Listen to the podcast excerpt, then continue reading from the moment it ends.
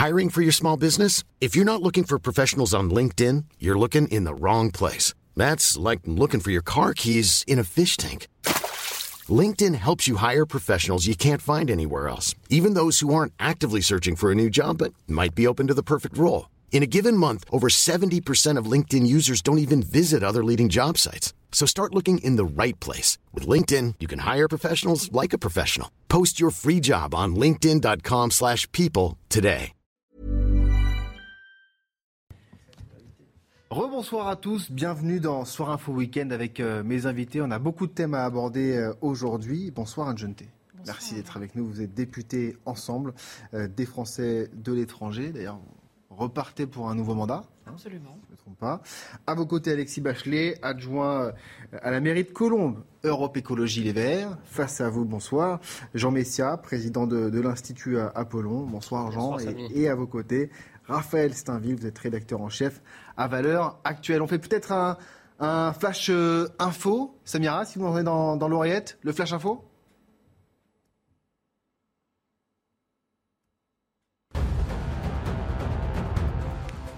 procès de l'affaire Sophie Le Tan, Jean-Marc Reiser affirme ne pas mériter le pardon. L'homme a déclaré regretter avoir tué et démembré la jeune étudiante strasbourgeoise.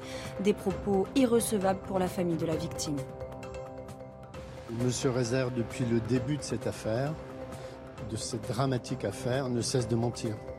Ça va bientôt être un malheureux accident. Alors, de temps en temps, c'est un comédien hors pair, il fait semblant de pleurer, il fait semblant d'avoir la compassion. Et en fait, comme l'a dit la psychologue hier, Madame Rabolini, il veut avoir la maîtrise de tout. Il prend à partie tout le monde. C'est de la faute des policiers, c'est de la faute des juges, c'est de la faute des médias, c'est de la faute de tout le monde, sauf de lui qui a tendu le 7 septembre 2018 un piège à Sophie. Sophie est tombée dans son piège. Il a passé une annonce dans un site pour louer son appartement. Il a choisi sa proie avec les jumelles qu'il avait dans son appartement. Il l'a fait monter. Il l'a vraisemblablement droguée, comme il a déjà fait avant. Et Sophie est morte, assassinée, dans des conditions que seul M. Rezer connaît. La situation sanitaire se dégrade. La septième vague de Covid actuelle s'explique notamment par l'arrivée de sous-variants encore plus contagieux que les précédents. Face à l'augmentation du nombre de contaminations, seriez-vous prêt à remettre le masque, notamment dans les transports en commun?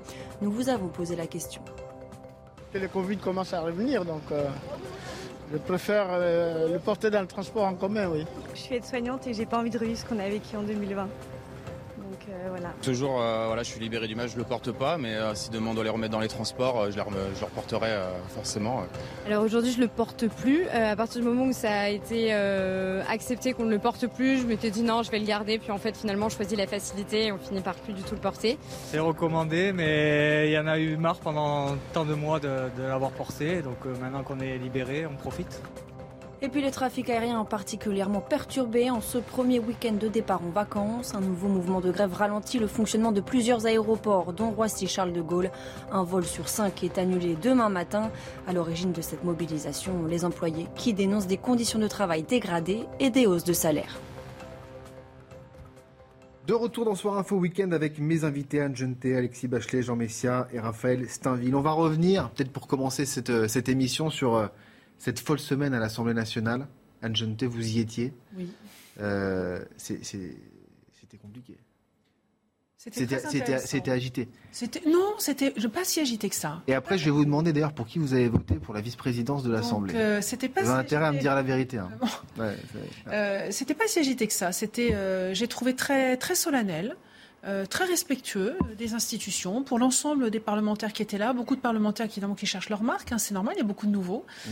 Euh, non, franchement, je m'attendais à quelque chose en effet de plus agité. Ben non, c'était. Euh, j'ai retrouvé un petit peu l'ambiance de, par exemple, à la, à la buvette au restaurant qu'on avait en 2017. Ah oui, donc bon enfant. Tout à fait. Bonne, ambiance. Absolument, une bonne ambiance. Vous n'avez pas déjeuné avec Eric Coquerel ou avec euh, euh Monsieur Tanguy? Non, non, mais j'ai échangé avec euh, Monsieur Jacobelli qui est dans ma commission, avec qui j'échange régulièrement. Euh, j'ai échangé avec des députés Europe Écologie Les Verts, pardonnez-moi, dont j'ai oublié le nom, qui est le député de la 9e circonscription Afrique du Nord, mmh. parce qu'on s'était rencontrés au Liban il y a quelques temps. j'ai vraiment discuté avec pas mal de parlementaires que je connaissais déjà, des nouveaux Parce que de l'extérieur, je ne vous cache pas qu'on est un peu inquiet. Sur euh, Non, mais euh, attendez, la teneur des, des- On a une assemblée qui est, pour une fois, il faut le dire, à l'image de ce que pensent le- les, Français. C'est c'était presque une proportionnelle. Absolument, avec un scrutin majoritaire. Donc ils nous demandent maintenant de travailler ensemble. Et franchement, pour le moment, cette semaine, oui, il y avait euh, des élections auxquelles, à mon avis, les Français ne prêtent absolument pas attention. Il s'agit juste de faire Mmh. fonctionner l'Assemblée. Et ensuite, on va voir, mais même dans la commission euh, défense à laquelle j'appartiens, Mmh. franchement, c'était très calme et très respectueux des institutions. Bon, vous êtes satisfaite, j'imagine, de. euh, Enfin, j'imagine. L'élection d'Éric Coquerel à la présidence de la commission des finances. Les oppositions se débrouillent. Nous, on n'a pas participé. Alors, je ne suis pas à la commission des finances, mais mes camarades, mes collègues euh, à la commission des finances n'ont pas participé au vote comme il est d'usage. Respect des euh, institutions. respect des institutions, Les oppositions se sont débrouillées entre elles. Je pas que ce soit flippant quand même. hein. Pourquoi Voilà. Ça n'empêche pas que ça soit flippant, l'élection d'Éric Coquerel de la France Insoumise à la Commission des Finances. Et pourquoi Euh, bah, quand on voit le, le profil de ce monsieur, alors loin de moi l'idée de, de mettre en doute sa légitimité, euh, je n'aurais pas l'outrecuidance de faire ce que font les, Pas de mots contre triple ici. un, un certain nombre de députés qui remettent en cause euh, euh, la légitimité démocratique d'un certain nombre de députés au prétexte qu'ils sont d'un courant qui n'est pas le leur. Moi, je ne remets pas en cause la légitimité de l'élection de M. Coquerel de la France Insoumise, mais on est en droit quand même de se poser des questions Ah, bien euh, sur sa légitimité euh, en tant que président en- de la Commission des finances, étant entendu. Il en faisait partie hein, sur la Il est précédente législature. Il est hein. légitime. Il en faisait est partie, hein, légitimement élu. Vous Non, posez je- des questions sur la manière dont il va exercer son mandat. Sur son profil, sur son profil sur son politique, profil politique et sur ce son profil a politique, envie il faut rappeler quand même que Éric Non, on a des Coquerel, institutions assez solides. Éric Coquerel est un trotskiste.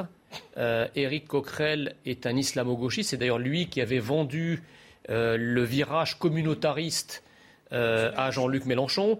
Euh, quand il affirme, sans qu'on lui ait rien demandé, qu'il n'utilisera pas la commission des finances pour faire une chasse aux sorcières euh, et, euh, dans, dans une espèce d'instrumentalisation contre ses opposants politiques, excusez-moi, mais c'est quand même assez flippant parce que effectivement, c'est pas fait pour ça. Et euh, il n'est pas euh, Justement, il d'usage. pas faire de chasse aux Non, mais sorciers. je veux dire, le fait qu'il le dise. Ah ben oui, parce qu'on l'a accusé Ah oui. de ça. Je veux pas le défendre, hein. Non, mais, on l'a c'est-à-dire le accusé fait qu'il l'affirme de but en blanc, c'est quand même inquiétant. C'est-à-dire que ça veut dire qu'il y pense.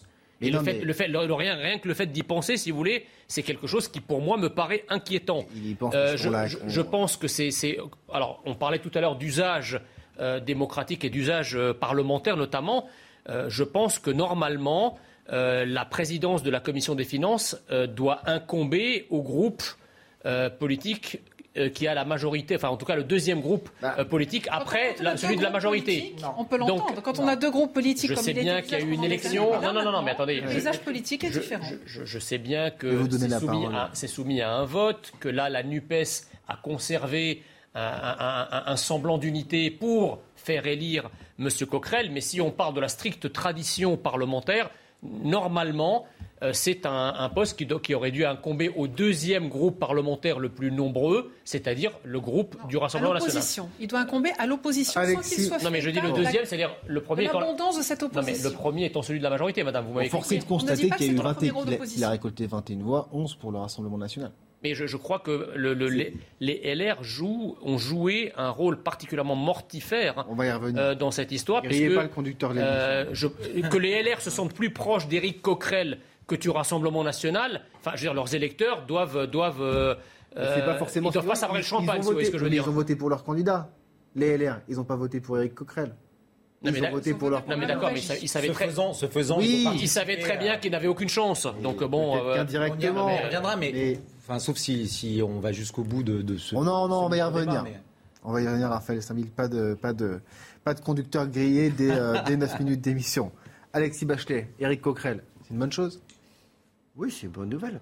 Euh, moi, ce que je trouve lui. extraordinaire euh, pour euh, Jean Messia, c'est que euh, il, dit, il dit on fait des procès d'intention. je pense qu'il pensait au Rassemblement national, on veut les, les diaboliser. Et lui, il fait exactement la même chose en diabolisant Éric pas sur le danger. alors qu'il ne le connaît pas. pas le même danger. Il ressort un, un vague passé trotskiste. On va pas aller exhumer le passé de Jean Messia. Peut-être qu'on y trouverait aussi des engagements bizarres. Allez-y. Euh, Non, non, je vous attends. Pas, il faut pas rentrer. Exhumez-les, mais on vous pas- attend. Jean Messia, c'est pas le bon prisme. C'est pas le bon prisme. Il Bah, vient d'être vous- élu. Il vient d'être élu. Vous lui faites des procès d'intention. Vous le psychanalysez. Vous le psychanalysez. Mais vous êtes un spécialiste Les chasses ça. aux sorcières. Mais attendez, regardez, il y à pense. chaque fois, à chaque vous fois n'êtes qu'on pas dans sa tête. à chaque fois vous n'êtes parle- pas dans sa tête. À chaque fois qu'on parle du Rassemblement national, vous nous parlez de. Vichy, vous nous parlez de la colonisation. Jean, mais vous avez pas- parlé. C'est pas mes amis politiques qui essayent de banaliser Vichy et qui tiennent des propos Mais ça ça passe C'est les vôtres. Donc voilà. Mais- mais pour le passé trotskiste partir de Coquerel, là- ça passe crème. À partir de là, en Co- parler. Éric Coquerel, il a déjà fait un mandat de parlementaire, donc il a de l'expérience. C'est son deux, ça sera son deuxième mandat. Il était à la commission des finances. C'est le candidat de l'opposition euh, parce que c'est euh, la Nupes qui a le plus grand nombre d'élus de l'opposition dans cette commission. Donc c'est tout à fait logiquement qu'il a été élu. Il Il a- aurait été il a inquiétant pas volé qu'il ne le soit pas. Voilà. Il a Mais pas son islamo-gauchisme ne vous dérange pas. Bon. le fait qu'il manifeste avec la propos, vous créez tout le monde Raphaël- islamo-gauchiste, donc ça veut rien dire. Le, le fait Raphaël qu'il manifeste avec le, C'est CC comme si, euh, le fait, le fait qu'il Raphaël manifeste avec le CCIF, ça vous dérange Raphaël pas Excuse-moi, Jean, Jean, On Raphaël mélange tout. Non, alors, ceci, il y a quand même quel- quelque chose qui est étonnant, c'est que systématiquement, lorsqu'on vous ra- on, on rappelle l'histoire et qu'on essaye de comprendre le parcours politique Mm. d'un homme de gauche, euh, ça, ça nous est interdit. Euh, S'agissant de, Ah de Pandiaï, qu'on ne connaît pas, qui, qui- qui arrive, euh, qui, qui fait irruption en politique, le simple fait de rappeler un certain nombre de ses propos, ça devient insupportable parce que c'est un homme nouveau, sous, sous- sous prétexte que maintenant qu'il est en Macronie, il faudrait le prendre tel qu'il est, oublier et, et oublier tout ce qu'il a fait. Et s'agissant des, Il des- a fait des- non, mais ses Il a écrits. commis un crime. Non, mais je il a assassiné mais- quelqu'un. Il a, Il a été jugé. Permettez, permettez que dans la compréhension, avec lui, permettez en dans la fait compréhension d'un homme qui arrive en politique. Non, mais il a été condamné. Si, mais Il a- je, je vous parle pas de. J'essaye juste de Le Pen a été comprendre- J'essaye juste de, de comprendre les trajectoires et d'où il vient, d'où il parle. S'agissant d'Éric Coquerel, euh, sans, sans même euh, en, en- en aller jusqu'à son passé trotskiste, le fait est que euh, euh, euh, du- dans, dans une période très récente, on peut voir dans ses agissements où, euh, euh, comment il est marqué politiquement. Et Jean a raison de souligner son islamo-gauchisme, euh, de l'importance qu'il a eue auprès de, Jean-Luc Mélenchon dans le virage euh, qu'a pris la France insoumise ces dernières années, abandonnant finalement le, populisme de gauche ou l'ouvriérisme qui était encore un petit peu la matrice de, la France insoumise pour finalement euh, faire risette aux banlieues. Ça, c'est important. Et il a, contribué à ça. Après, est-ce que ça remet en cause son élection? Bien évidemment que non. Après, les conditions, les conditions de son élection à, la commission doivent interroger, mais elles doivent moins interroger la France insoumise ou la NUPES que la droite et le, et, et le, le Rassemblement national. Parce que finalement, et c'est d'abord le LR qui, qui doit être au cœur des, des- des- des discussions. On voit Oui, très on bien en que dans- en, en la circonstance, en la circonstance, l'espèce de respectabilisation, normalisation du Front National euh, est- vaut quasiment une peine de mort pour Et après, Jean Messia. Un tout dernier mot. Il est certes président de la commission des finances. Nous savons donc parfaitement avec quel prisme il va analyser les finances de l'État. On le sait tous, on connaît son prisme idéologique. Mais derrière, tout président qu'il est, n'oublions pas que c'est la commission qui vote sûr, les pas- textes. Oui, oui. Voilà. Donc, il faut rester très raisonnable. Il n'est pas ministère, euh, il est- certaine il est pas des pas ministre, il y a une euh, un rapporteur, il y a un rapporteur pas général qui est. Il n'est pas ministre de l'économie et des Moi, finances. moi, je suis d'accord avec ça, mais ce qui est, si vous voulez, ce Euh, qui c'est est- pas la peine de faire peur, d'agiter des, Ah, des espèces de chiffons rouges, comme, si, la présidence de la commission des finances lui donnait mais- pouvoir Non, de non, vie et non, de mort sur les choses. C'est ridicule, c'est excessif. C'est excessif, Je voilà. peux vous répondre, euh, Monsieur À Bachelet. à la caricature, comme vous. Vous êtes bien mignon, mais je veux dire quand il s'agit de parler de Marine je Le Pen pas. ou d'Éric Zemmour, euh, là vous, vous, ça vous embête pas d'exhumer des écrits qui datent parfois de plusieurs années, voire parfois de mobiliser l'histoire du mouvement. Par exemple, le Rassemblement national, vous puisez dans les sources du mouvement, du, du Rassemblement, du Front national à l'époque en 71 pour nous expliquer que, euh, effectivement, lorsque le, le Rassemblement national place des députés, c'est quasiment la Wehrmacht qui défile de nouveau sur la France. Mais par contre, euh, sur le trotskisme euh, de euh, Monsieur Coquerel et sur le passé plus ou moins sulfureux d'un certain nombre de vos amis de gauche, là, il faudrait faire du passé table rase parce que vous comprenez, c'est des gens de gauche qui sont en quête de, respe- de- de respectabilité et donc il ne faut pas en parler. Soit vous parlez du passé de tout le monde et moi je suis d'accord avec vous, soit vous parlez pas du passé de personne. Mais si vous dites, si vous parlez à chaque fois qu'on ouvre la bouche pour parler Rassemblement National, vous nous évoquez Vichy, Ah non, vous nous évoquez le, euh, un certain nombre de personnes qui ont créé le Front National pour le désinguer pas moi 60 qui ans, l'ai fait, c'est vous. 60 ans plus tard. C'est vous. Non, c'est pas moi, Si, c'est c'est vous c'est vous, parlé de Vichy. c'est vous et vos amis, tout le temps, tout le Bon, temps. bon, moi je vous propose euh, qu'on écoute Julien Bayou. Euh, mais on va, avant d'écouter Julien Bayou, on va euh, passer au, au flash, euh, au flash info tout de suite avec Jeanne Cancard. L'armée ukrainienne accuse les Russes d'avoir tiré des bombes au phosphore sur l'île aux serpents. L'état-major accuse Moscou de ne pas respecter ses propres déclarations. La veille, l'armée russe avait indiqué s'être retirée de ce territoire symbolique en signe de bonne volonté après avoir accompli les objectifs fixés. En France, conséquence du manque de soignants, 10% des maternités sont en situation de fermeture partielle selon le syndicat de sages-femmes et l'association Santé en danger. Les maternités sacrifient des activités pré- et post-naissance pour se concentrer sur les accouchements. Et puis en sport, Jorge Sampaoli quitte Marseille un peu moins de 18 mois après son arrivée. Sampaoli a annoncé aujourd'hui la séparation avec le club d'un commun accord sur fond de divergence à propos du mercato. L'Argentin, qui a qualifié le club pour la Ligue des Champions cette saison, ne se sentait plus en phase avec les ambitions du club. Je vous ferai réagir à la fin sur, sur Marseille. bonne J'ai l'impression que vous avez beaucoup, beaucoup de choses à, à dire. C'est pas Raphaël. Euh, je vous avais promis d'écouter Julien Bayou. On va l'écouter. On va écouter aussi Manuel Bompard sur euh, cette élection. crie au scandale parce que peut-être on va pouvoir lutter contre l'évasion fiscale. Le Front National, il n'a pas envie de lutter contre l'évasion fiscale. La présidence de la Commission des finances, elle revient à l'opposition. Euh, c'est une, mesure euh, démocratique. C'est une sorte de contre-pouvoir. C'est le fait de pouvoir avoir une visibilité directe sur la réalité des comptes. Et donc ça, c'est un, un contre-pouvoir efficace.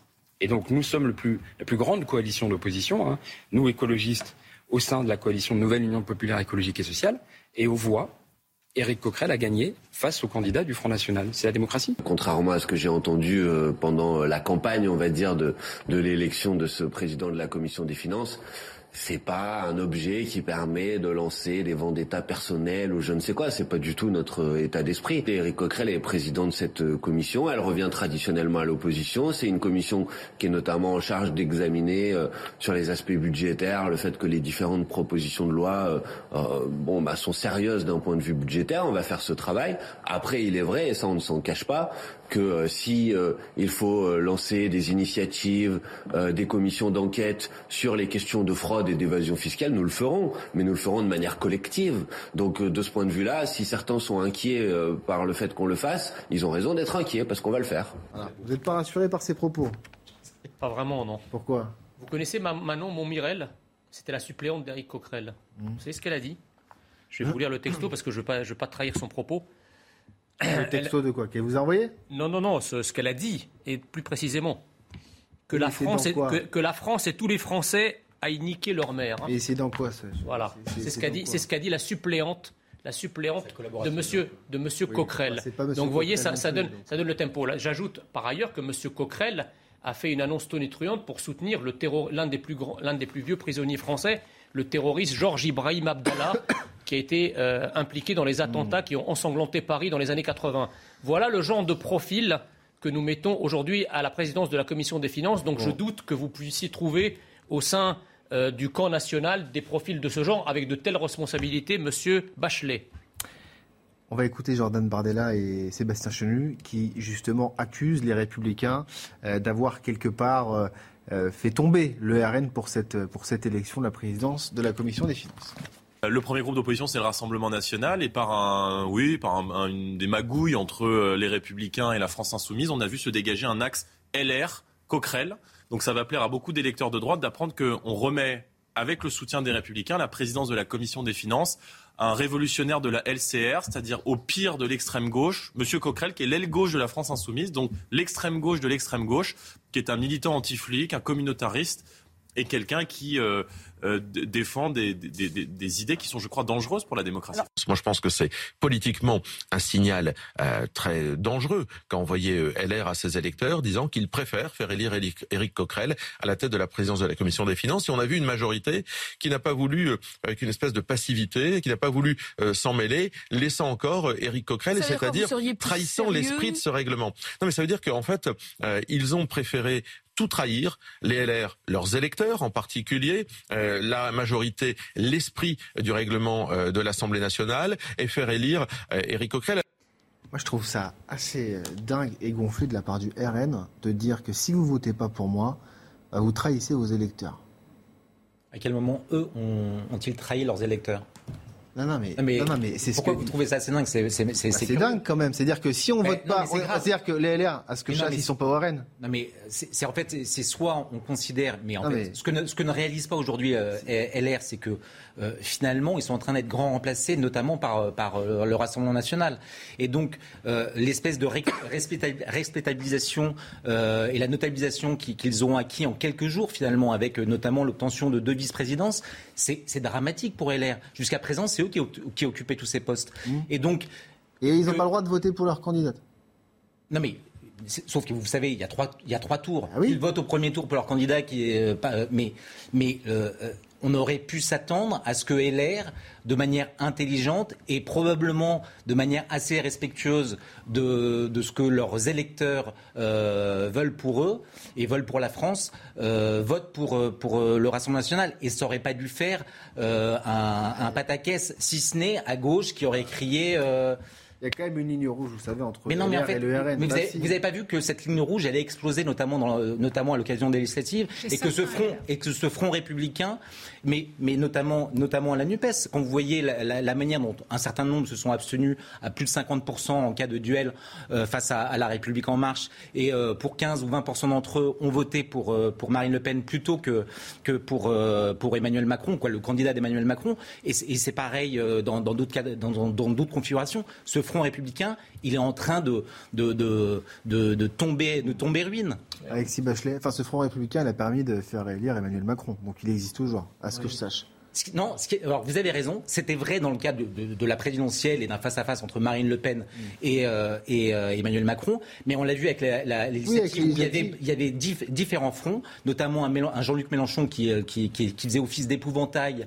Euh, et, et il faut pas aussi sous-estimer l'espèce de, de, ma- de- de- d'antimacronisme de plus en plus puissant qui traverse la société et qui explique que, notamment, à gauche, je suis un certain nombre... Ça, je suis d'accord avec vous. Alexis Bachelet? Non, mais ce qui était intéressant, c'est que le propos de Jordan Bardella, il ressemblait comme deux gouttes d'eau à celui de Jean Messia, qui, Ah, malgré lui, est hein. redevenu porte-parole du Rassemblement National. Euh, non, non. Peut-être d'ailleurs que c'est des... Porte-parole il- du il souhaite- réel, Il hein. souhaite revenir à la source, hein, parce C'est- qu'il avait trahi ses amis du Rassemblement National pour aller avec Éric Zemmour, et peut-être vert. qu'il va repartir Soyez pas au vert. Rassemblement National. En tout cas, vous êtes parfait sur le discours. Soyez pas parce vert. que, vous voyez, euh, Jordan. Bardella, il a décrit Éric Coquerel comme vous, comme un révolutionnaire, Bah, c'est euh, avec C'est un Mais entre les que dents. Est-ce que c'est Par faux Par ailleurs, faire est-ce que des c'est choses- faux Par ailleurs, est-ce que Non, mais c'est le, faux le réel pour, les écolos, le réel, l'extrême droite. Éric hein. Coquerel, il a peut-être été à la LCR il y a 30 ans. Oui, d'accord, Aujourd'hui, il est plus, il n'y est plus. Oui, mais par ailleurs, ça c'est toujours- existe toujours la LCR, c'est le Oui. MPA. Ah ouais L'extrême gauche, elle existe toujours. Non, mais c'est toujours lui Bon. qui a investi Donc- les églises avec des sans-papiers. C'est toujours lui Mais, pour- qui. vous- mais- vous mais pourquoi vous dites, mais vous pourquoi, mais vous pourquoi, essayez de pourquoi faire vous dites que Jordan Bardella est d'extrême droite alors Vous décrivez. Pourquoi vous dites que tous Jordan les- Bardella les d'extrême droite Tous les élus de la France insoumise ou de la NUPES, parce qu'en plus vous faites même pas dans la nuance, euh, comme de dangereux gauchistes qui viennent là pour euh, détruire les institutions. En fait, Monsieur Bachelet, gêne- vous êtes nuancé avec qui le vous Rassemblement gêne- national Ce qui vous gêne. Est-ce que vous êtes nuancé avec le Rassemblement national Ce qui vous gêne. Est-ce que vous êtes nuancé avec le Rassemblement national non, Répondez. pas, Je suis Jean, pas- mais non. Vous n'êtes pas procureur Non, et je suis c'est- pas là pour répondre à vos questions. Si. Ah, c'est C'est Non. c'est le journaliste qui m'a posé Non, non, question, non. je réponds au Là, vous allez répondre à ma question. Donc, Jean oui, bien sûr. C'est pas vous qui faites la loi. Ici. c'est terminé, Alexis Bachelet. ni ici, ni à l'Assemblée nationale. Mais ce que je veux dire, c'est que, euh, en tout état de cause, ça paraît évident qu'ils sont gênés. Les gens du Rassemblement national et les gens de la droite de la générale. que euh, Éric Coquerel de la NUPES prenne la présidence mais- de la commission des finances parce que ça veut dire qu'ils ne sont pas la première opposition contrairement à ce qu'ils essayent de faire croire depuis les élections législatives et que effectivement Éric Coquerel va occuper cette fonction qui est une fonction qui ne, ne- ne règle pas c'est pas lui qui va décider de la politique budgétaire et financière de la France. Ah oui. Mais c'est un contre-pouvoir, et je pense que c'est bien qu'il y ait un contre-pouvoir Mais- de gauche à la tête de la présidence Monsieur de la Commission des Bachelet- finances. Ça vous dérange Vous êtes dans l'excès de caricature. Mais monsieur et, sans Bachelet- doute, et sans doute qu'Éric Coquerel vous répondra dans les mois à venir en faisant la preuve qu'il est un bon président. en nous mettant un contrôle fiscal sur le dos, Mais ouais. on de verra. contre-pouvoir. Mais non, mais pourquoi En, en nous mettant un contrôle fiscal sur le dos, c'est ça oui, mais Oui. on va- Non, allez, mais- allez. Attendez. Ça, vous êtes, vous êtes, vous êtes, vous, êtes, vous êtes- non mais les- écolos, à la non mais ménagère, mais ça attendez, mais marchera les, pas. les écolos sont fabuleux. Ils viennent de passer des années et des années à stigmatiser et à attiser la haine contre toute forme de défense de la France, qu'elle soit au Rassemblement national, qu'elle soit à Reconquête. Tous les gens qui sont engagés, ils vont vous sortir des dossiers vieux de, de 100 ans pour vous expliquer qu'ils sont des gens éternellement d'extrême droite. Et par contre, si vous osez exhumer le passé trotskiste, le passé islamiste d'un certain nombre de leurs amis gauchistes, Là, il faut fermer sa gueule. Il est islamiste. Là, là, là, il faut, fermer sa gueule parce qu'il ne faut pas en parler. Attendez, quand, Eric, Eric. Coquerel, quand Eric Coquerel participe à l'Assemblée nationale avant de traiter les gens de tous les noms. Quand Éric Coquerel participe à une manifestation du CCIF qui a ensuite été interdite par Gérald Darmanin, qui n'est pas connu pour être un membre de- de- du Rassemblement national comme chacun sait, le CCIF a été interdit par Gérald Darmanin parce qu'il promeut l'islam politique en France et que Éric Coquerel a associé la France insoumise à la manifestation de ce groupuscule islamiste. Excusez-moi, Éric Coquerel est islamo-gauchiste. Et le fait de le dire ne fait pas de ceux qui le disent des gens d'extrême droite ou des gens radicaux, c'est juste le réel. Alors vous, vous avez le droit Ah, mais de, de il- considérer il que a- le réel est d'extrême droite, mais c'est la réalité. Vous, vous êtes fidèle à la tradition de l'extrême droite qui traitait Bien de sûr. judéo-bolcheviques Oui, oui, tous les sûr. gens Arrêtez, qui n'étaient pas d'accord avec vous dans les arrêtez, années 30. Vous êtes arrêtez. complètement là-dedans, Vous- vous, êtes raccord. Vous traitez tous les gens de- avec qui vous n'êtes pas d'accord d'islamo-gauchistes. Ne- À partir de là, ne mani- c'est impossible d'avoir un débat Non, non. sur le fond et sérieux. Pourquoi vous traitez que pas de- vous passez, vous passez votre temps à insulter les gens, donc ça n'a aucun vous- Vous intérêt. traitez pas tous les gens d'extrême droite euh, L'extrême êtes droite dans votre bouche, et c'est... une insulte on va lancer Oui, la pub. une insulte, ouais. c'est- une lancer insulte. On va lancer- la pub parce que bon. Judéo-bolchevique, ne balancez pas des Si je vous traitais de fasciste, là, ça serait plus ne désagréable. pub. fais pas. Ne balancez pas des poli. La ne balancez pas des De retour dans Soir Info Week-end avant de reprendre notre débat, le Flash Info de Barbara Durand. Au 128e jour de guerre, la Norvège annonce faire un don de près d'un milliard d'euros à l'Ukraine. Le Premier ministre était à Kiev ce vendredi. Cet argent doit servir à de l'aide humanitaire, la reconstruction du pays, l'achat d'armes, le soutien au fonctionnement des autorités ukrainiennes, indique le gouvernement norvégien dans un communiqué. Mercredi, Oslo avait déjà annoncé le don de trois systèmes de lance-roquettes multiples, armes particulièrement recherchées par l'Ukraine. La guerre en Ukraine, justement, a propulsé l'inflation européenne à un nouveau record en juin. Dans les 19 pays de la monnaie unique, le taux d'inflation s'établit à 8,6% sur un an. La France insoumise, d'ailleurs, demande une commission d'enquête parlementaire pour comprendre les origines de l'inflation en France. Cela fait suite aux doutes exprimés par Michel-Édouard Leclerc sur certaines hausses de prix qu'il estime suspectes. Enfin, en sport, opération réussie pour le FC Nantes qui attire Moussa Sissoko. L'international français a signé pour deux ans avec les Canaries. Moussa Sissoko évoluait en Angleterre depuis 9 ans. Un atout puissant pour une équipe à refaçonner après la conquête de la Coupe de France. Lui dire, Jean Messia, c'est un con. Par contre, à chaque fois que je fais une émission avec Bon, toi, bon, bon. j'ai 10 messieurs- gus de reconquête qui m'insultent sur les Messieurs, réseaux dames, on est à Ça, c'est l'antenne. faux, par exemple. Alexis. Bachelet, on est à l'antenne. Pardon. Voilà. Non, mais l'antenne. j'explique à Jean Messia Là- qu'après les émissions avec lui, j'ai des, des personnes qui m'insultent sur Twitter, qui me traitent de tous les noms, parce que pas le j'étais pas d'accord avec lui. Moi, j'ai jamais vu personne d'Europe Écologie ou écologiste aller insulter Bien Jean Messia. si. Vous non, non, ou quoi non, J'ai- non, j'ai- non, non, j'ai regardé à chaque fois. Regarde ton compte Twitter Mais après l'émission, J'ai tu un vas voir. cheptel de trolls gauchistes Bon. qui m'alpaguent à chaque fois que j'interviens Bon. avec toi. Allez, Ça, ouais. stop. Un On cheptel. va passer à la vice-présidence de l'Assemblée nationale. On va continuer cette folle semaine de l'Assemblée nationale, peut-être avec euh, Anne Jeunté, qui est beaucoup plus mesurée dans, ses propos que vous ne l'êtes euh, tous ici autour de, ce plateau. Regardez les six vice-présidents euh, de l'Assemblée nationale. On va voir ça dans un instant. Donc vous voyez Valérie Rabault, vous voyez Madame Laforge, qui est démocrate, modem et, et indépendant, Madame Mouchou, Madame Fiat, Monsieur Chenu et Madame Laporte. Donc il y a deux vice-présidences tenues par le Rassemblement national. Alors Anne Jenté, ma question elle est assez simple. Euh, Est-ce que vous avez voté pour euh, l'un des deux euh, députés du RN pour justement cette vice-présidence, puisqu'ils occupent maintenant un tiers de ces postes? Moi, j'ai voté pour mes deux candidates, Madame Jackie Laforge et Madame Mouchou. Parce qu'on vous reproche beaucoup ces derniers jours que votre que cette coalition présidentielle ait servi de marchepied pour va- accéder. Si vraiment ça intéresse, j'espère que vous savez, sûr on va juste expliquer comment ça se passe. En fonction du poids politique de chacun des groupes politiques à l'Assemblée, il y a des postes à pourvoir. On est d'accord. Les LR, qui avaient une vice-présidence qui était tenue par Mme Annie Genevard, n'ont pas souhaité récupérer une vice-présidence. Ils ont préféré avoir un poste à la questure. C'est leur choix. Mhm. Ensuite, il s'agissait donc avec les autres groupes politiques, le Rassemblement national, les la France insoumise, le Parti socialiste et euh, euh, le Parti communiste, les Verts, de définir comment on répartissait les six postes. D'accord. Discussion, accord, pour qu'il y ait donc les deux de la majorité, Modem, Horizon, pas Renaissance. Renaissance, nous avons la présidence et rien d'autre, nous ne pouvons pas prétendre à autre chose D'accord. dans cette élection. Puis ensuite, il avait été décidé entre eux qu'il y aurait deux rassemblements nationaux Madame Rabot pour le Parti Socialiste et Madame Fiat pour la France Insoumise. C'était l'accord qui a été prévu. Et je voudrais quand même aller jusqu'au bout parce qu'il y a une histoire assez intéressante. Vous êtes très critiqué là-dessus. Hein, Permettez-moi de la raconter. Euh...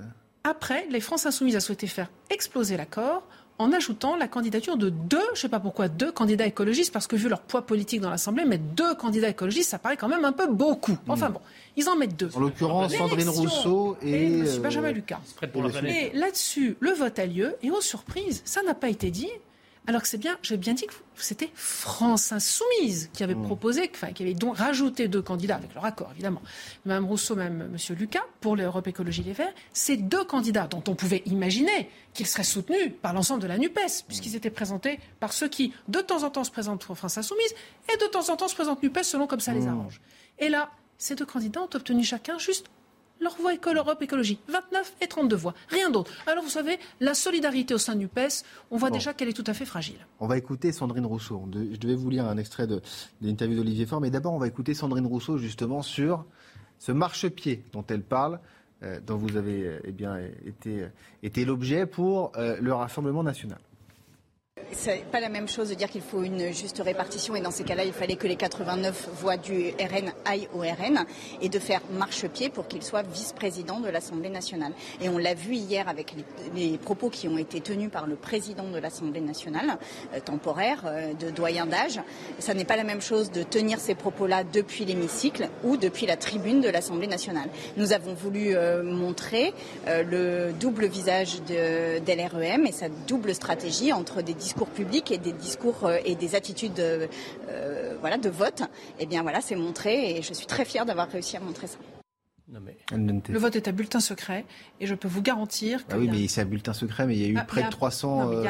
Donc forcément, 242 euh, pour. il y a un euh, paquet de, paquet de parlementaires euh, LREM que je connais, enfin Renaissance que je connais, qui n'ont pas mis un bulletin pour un des seuls des extrêmes d'un côté ou de l'autre. D'accord. Mais il y en a quand même qui, ont forcément voté pour. Ça les regarde, ils sont. Mais moi, je, on peut peut-être se, poser une question parce qu'on a l'impression que c'est insupportable que le, Rassemblement ah, national. non, non, mais hein, qui a été respectueux Non, mais en écoutant Sandrine Rousseau, mais qui a été respectueux des, institutions en faisant son entrée comme les 89 députés du Rassemblement national? Est-ce que c'est eux qui ont été respectueux des des, institutions où la NUPES arrive en débrailler euh, contre. Mais, mais, mais, c'est vrai. Oui, alors là, oui, non, mais, en fait, allez sur le vestimentaire. C'est pas, anecdotique. La vérité, c'est que c'est pas anecdotique. Non, mais par exemple, le rassemblement. Ça intéresse les Français. Mais, euh, vous posez la question, qui a été respectueux Quand le Rassemblement national finalement, on porte la cravate, mais si on la porte quand, pas, quand le Rassemblement national finalement plutôt qu'il y ait trois cours pour euh, pour la euh, trois tours, euh, comme c'était quasiment acté et commenté par tout le monde pour la, présidence de de, de, de, l'Assemblée nationale, a préféré se, ranger à l'évidence que Yael Bonne-Pivet allait être élu.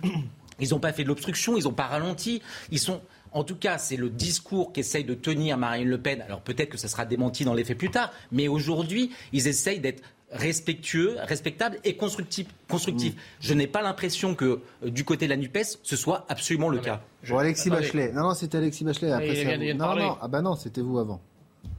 Non, mais bon, on voit bien qu'il y a euh, la volonté de banaliser euh, la présence du Rassemblement national. On sent que euh, vous trouvez que 89 députés, c'est pas assez. Vous en, vous en aimeriez plus. Ils sont très respectables.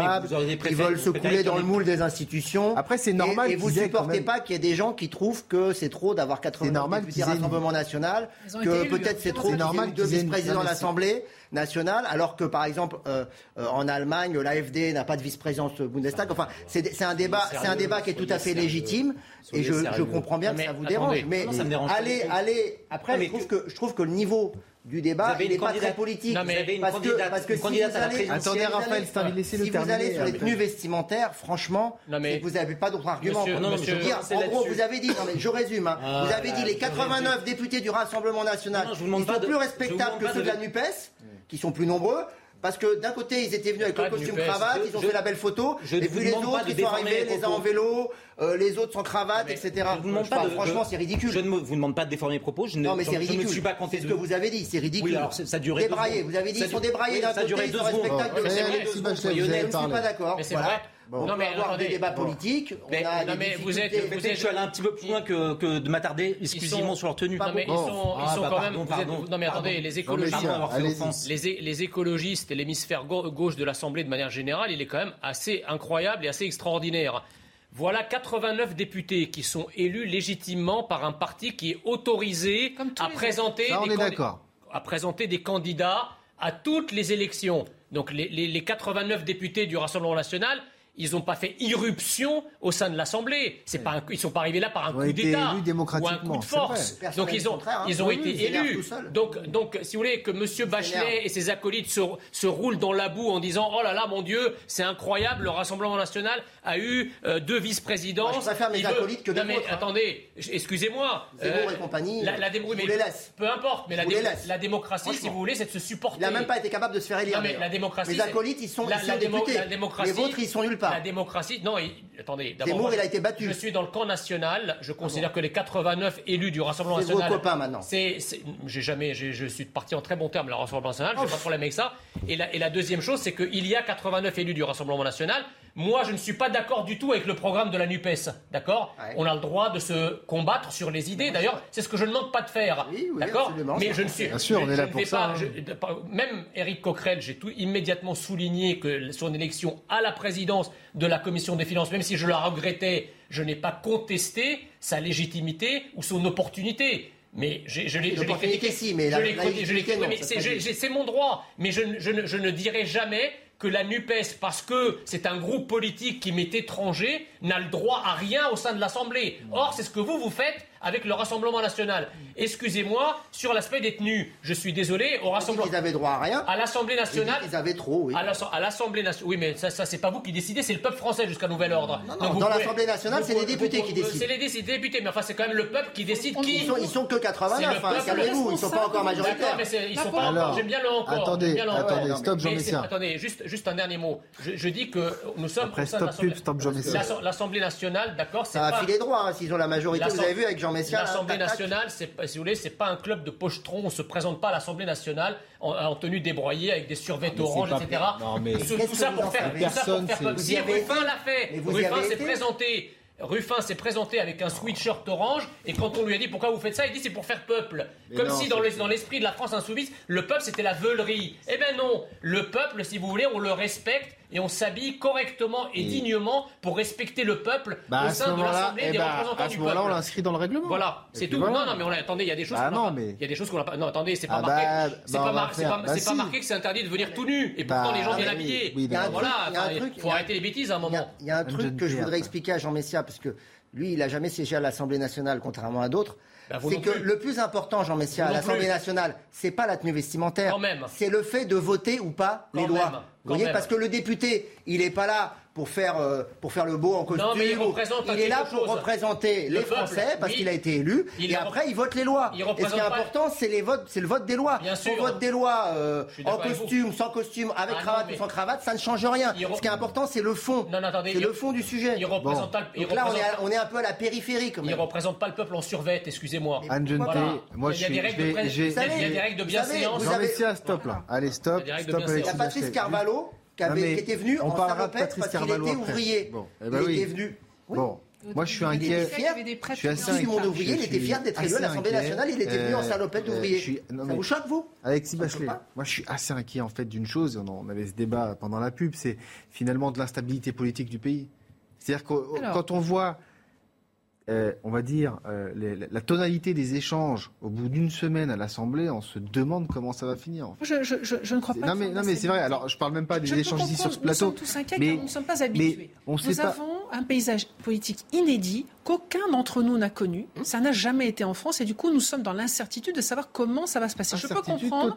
Je peux comprendre l'incertitude et les doutes que les uns et les autres peuvent avoir. Néanmoins, quel que soit le groupe politique, si vous regardez bien le paysage politique, aucun des groupes politiques présents à l'Assemblée n'a intérêt à ce que les choses ne fonctionnent pas. D'abord, c'est pas ce que les Français nous ont demandé. Chacun des 577 élus est responsable devant ses électeurs. Et l'électeur qui nous a élus, qui m'a élu, il m'a pas demandé d'y aller pour faire obstruction, pour empêcher les LFI. Pour... Moi, j'avais face à moi une candidate NUPES communiste, mmh. ce qui est tout à fait extravagant dans euh, une région du monde où il y a une majorité de pays d'origine communiste. Mais enfin, bon, c'était comme ça les électeurs, elle a eu une trentaine de pourcents d'électeurs, 38% de gens qui ont voté pour elle au second tour. Euh, ces électeurs, je dois aussi les respecter et je ne suis pas là pour dire vous ne comptez pour du beurre et je n'ai pas Donc ça veut dire quoi les respecter C'est où est-ce que vous placez le curseur C'est accepter une partie des amendements C'est vrai oui, nous avons. Alors, en amont, avant d'aller aux amendements, ça veut dire qu'en amont, eh c'est ce qu'est en train de faire la Première ministre sur le, la loi pour le pouvoir d'achat, la loi d'urgence sur le pouvoir d'achat, c'est de pouvoir travailler, peut-être sur des textes plus concentrés, plus courts, bien travailler en amont, c'est ça qui nous change. On n'est pas habitué. Il faut reconnaître, moi je peux vous le dire. Les cinq années qui viennent de passer, comment ça se passait? Le gouvernement nous balançait des textes de loi extrêmement copieux. Et vous appuyez sur le bouton sans, avec un délai, vous manquer de respect. Avec un délai de 48 heures. Alors on essayait, bah, chacun faisait ce qu'il pouvait. Hein. Moi, il y a des, j'avais repéré les sujets sur lesquels je voulais travailler, ceux sur lesquels je voulais vraiment essayer de travailler avec le gouvernement pour les infléchir ou moduler Parfois j'y suis arrivé, parfois pas. On perd beaucoup d'arbitrage, mais il faut tout de même essayer. On est là pour ça. Et donc là, la différence, c'est qu'en amont, tout parti politique confondu, on n'aura pas d'autre choix que de travailler tous ensemble. Et c'est ça qui est bon pour avoir déjà un texte sur lequel on aura beaucoup d'accords et des amendements à la marge. Donc on moi, je suis pas déjà à se parler euh, pour travailler ensemble. Non, non, moi je suis assez. Je vous assure, et je l'ai vu, même là en commission défense, même là en hémicycle avec mes voisins. Mes voisins étaient pour beaucoup. Donc en bonne intelligence. En bonne intelligence. Au service du pays.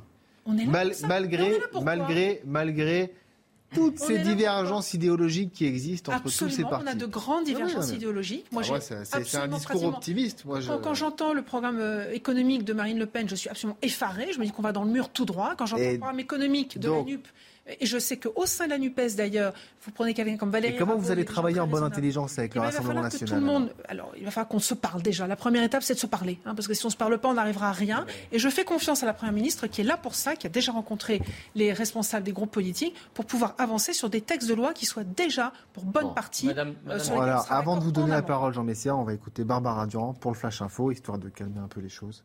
Et après, on me dit deux petites secondes. Alors, J'attends deux petites secondes et après on lance le flash info. Est-ce qu'il est prêt? Il est prêt? En Ukraine, les écoles de Kiev rouvriront au 1er septembre. Les établissements qui ont travaillé en ligne depuis l'invasion russe lancée le 24 février sont actuellement fermés du fait des vacances scolaires. La mission la plus importante à la rentrée est d'assurer la sécurité des élèves et des enseignants, a indiqué la chef du département de l'éducation et de la science à la mairie.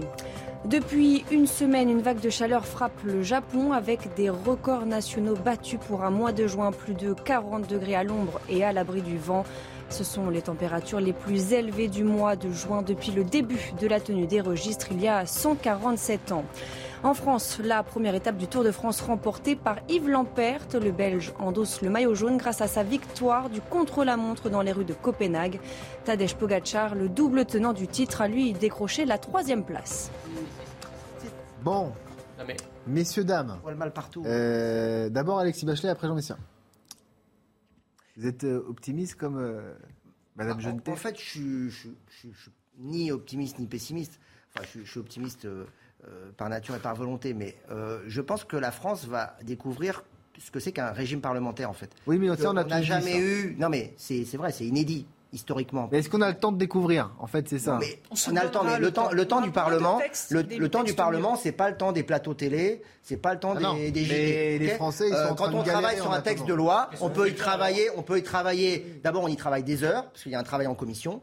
Après, euh, il y a un travail en séance. Et puis, en plus, il y a la lettre tour, il va au Sénat. C'est vraiment pas dans l'ADN de parlementaire. Le temps parlementaire, c'est un temps de travail. Et, et, effectivement, et effectivement, et vous verrez que probablement sur des textes, vous serez surpris, parce que les textes vont aller au Sénat. Le Sénat va jouer aussi un rôle important, on n'en parle pas beaucoup, mais je pense que le Sénat sera là aussi parfois pour euh, retravailler. Bah oui, qui est de droite aujourd'hui, mais de toute façon, c'est l'Assemblée qui a le dernier mot. Donc, euh, moi, j'ai siégé quand l'Assemblée nationale était à gauche ça ne m'empêche pas de reconnaître que sur certains textes, il y a des sénateurs qui sont de bons experts et qui pouvaient apporter. Parce qu'on ne fait pas. Vous voyez, ici, là, euh, c'est pas très intéressant parce qu'il euh, y a beaucoup de politiques politiciennes, beaucoup de caricatures. On ne parle pas beaucoup du fond. À l'Assemblée nationale, à l'Assemblée nationale, on parle du fond.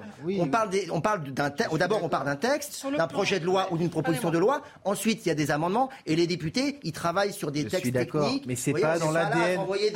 C'est pas dans l'ADN de la France. C'est pas ça. l'Assemblée nationale. Dans la fabrique de la loi à l'Assemblée, il y a un moment dont on parle peu, dont le citoyen est peu au courant. C'est ce qu'on appelle la commission mixte paritaire, le moment où Assemblée et Sénat, Sénat. se réunissent et se mettent d'accord sur une version finale d'un texte de loi. Aujourd'hui, nous le savons, sur le précédent mandat, le Sénat était de droite et nous, nous étions euh, la République en marche. Nous n'étions pas forcément toujours alignés sur les mêmes positions. Eh bien, je peux vous assurer, beaucoup, beaucoup, beaucoup de CMP, y compris en commission des finances, se sont conclus de manière positive. On a toujours trouvé un accord. Donc nous savons politiquement, et ça a déjà été le cas également sous le mandat précédent. Et vous connaissez, vous connaissez les, mais vous connaissez, vous connaissez les guérillas ça- parlementaires, ça existe. non, mais ça, c'est en commission Oui. et en assemblée. Mais il y a oui, un moment, arrivera, il y a un moment qui s'appelle la commission mixte paritaire où je vous assure qu'on sait, on sait se parler et on sait se mettre d'accord. Nous savons le faire. Donc je n'ai aucun doute sur le fait que nous saurons le faire de manière constructive. Les Français nous attendent. Ils ne nous donneront pas le choix. Ah bah ça, je peux vous dire qu'ils vous attendent. hein. Raph- euh, Jean Messet et Raphaël Steinville. Non, mais déjà, si vous voulez, moi j'en ai un Calmement, peu, Jean J'en ai un peu marre. Calmement. des- Non, je suis très calme. Pas de. J'en ai, un peu marre, des, des- des- des don- des donneurs de leçons euh, gaucho-progressistes, entre guillemets. Euh, Nous, nous avons Alexis Bachelet qui critique le score qu'a fait Eric Zemmour à la présidentielle. Il me semble pas que Yannick Jadot est, la est- parti- particulièrement de cartonné. Il a fait, dans la politique il a, il a fait Jean Messia. 4, Prenez de la hauteur. il a fait 4,3%, Zemmour a fait 7,07%, donc à votre page, je me Jean fais- Messia. Il est vexé après- parce que j'ai après, rappelé qu'il avait. Madame Jeté, quand vous nous dites qu'effectivement, quand vous regardez le programme euh, économique de Marine Le Pen, euh, on voit droit dans le mur. Excusez-moi, le mur, vous l'avez déjà, le mur, vous, avez- vous l'avez déjà percuté.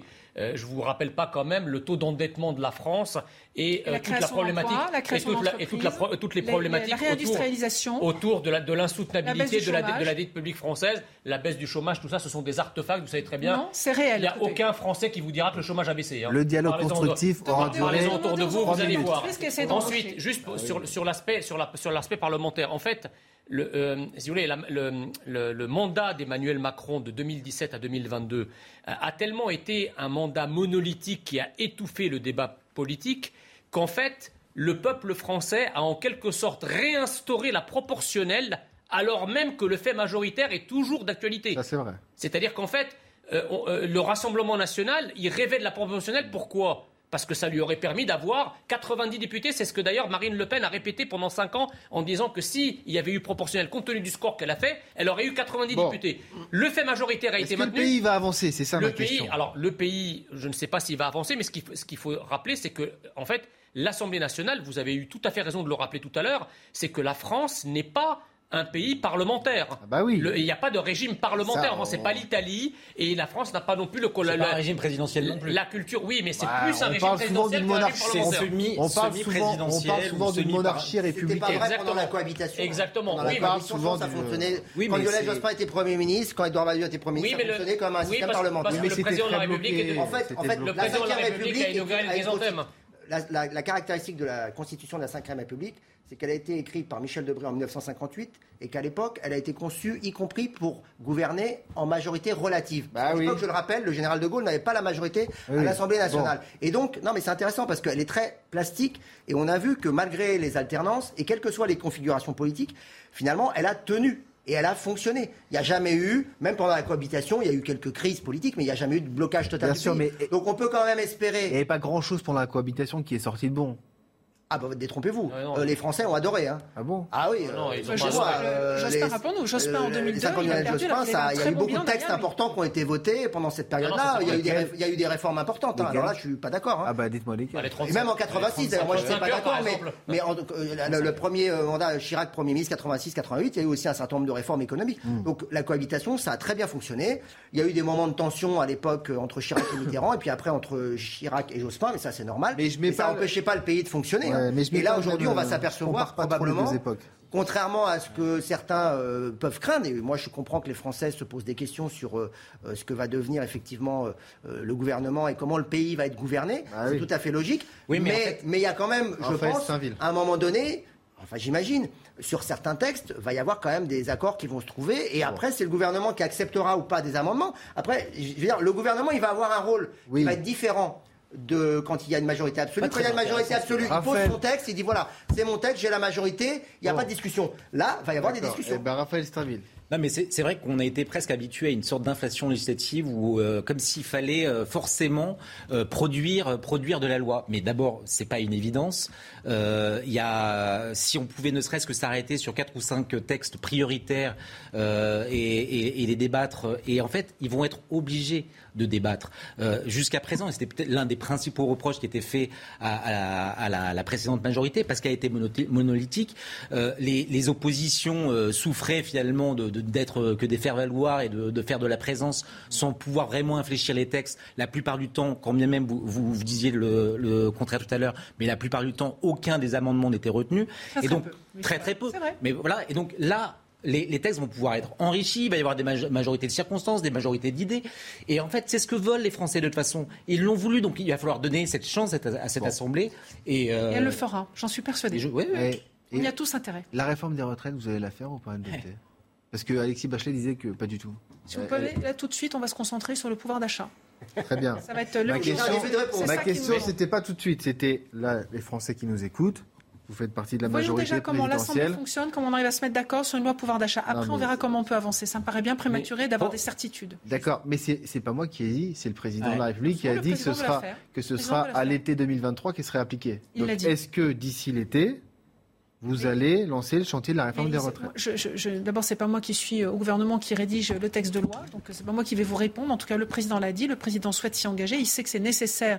Notamment, je rappelle qu'une partie de cette euh, réforme est destinée à financer le grand âge. moi, je suis en plein dedans à titre personnel. On a besoin de financement pour le grand âge. Ça permet aussi de financer un minimum retraite euh, qui est nécessaire. Donc vous êtes pour, vous êtes pour le faire dans une assemblée aussi fracturée. non, non, je suis pour le principe de cette retraite, mais je suis pour le consensus et qu'on arrive tous à se mettre d'accord au sein des Français. Il s'est aventuré sur un calendrier avant le, avant le deuxième tour des législatives. Et, la première fois qu'il en a parlé, c'était après la guerre en Ukraine. Il était à 30, 31% dans les sondages.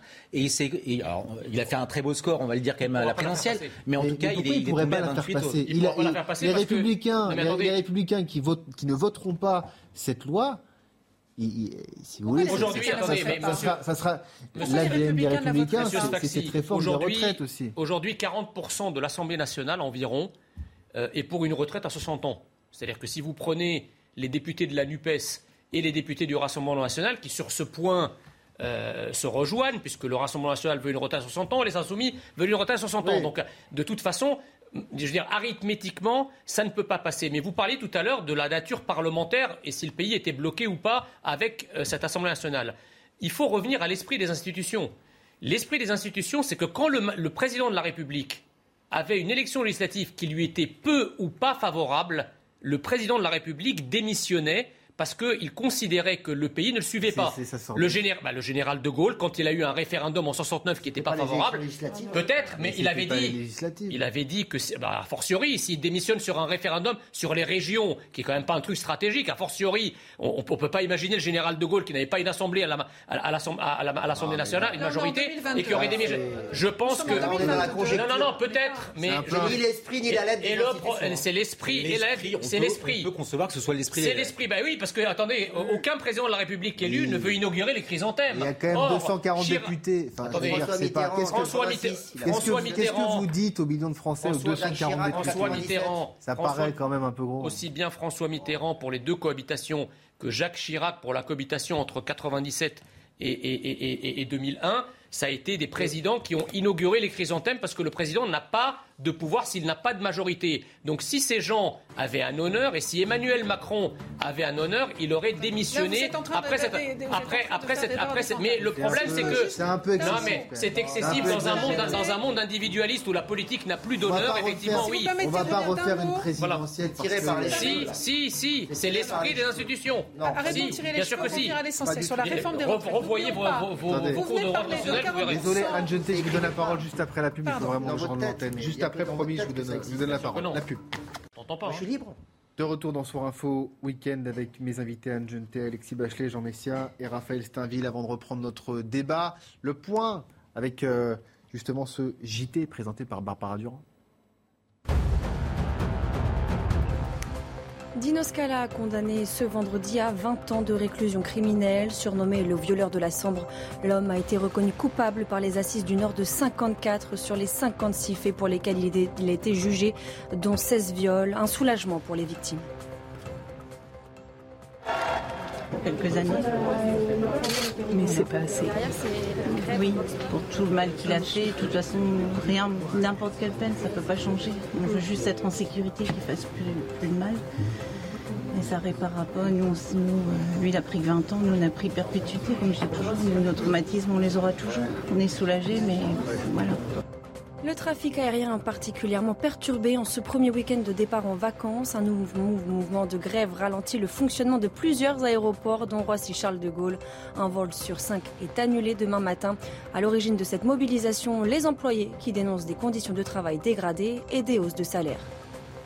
Nous, ça fait plus de 10 ans. euh, En plus de 10 ans, on a eu à peine 1% d'augmentation de salaire.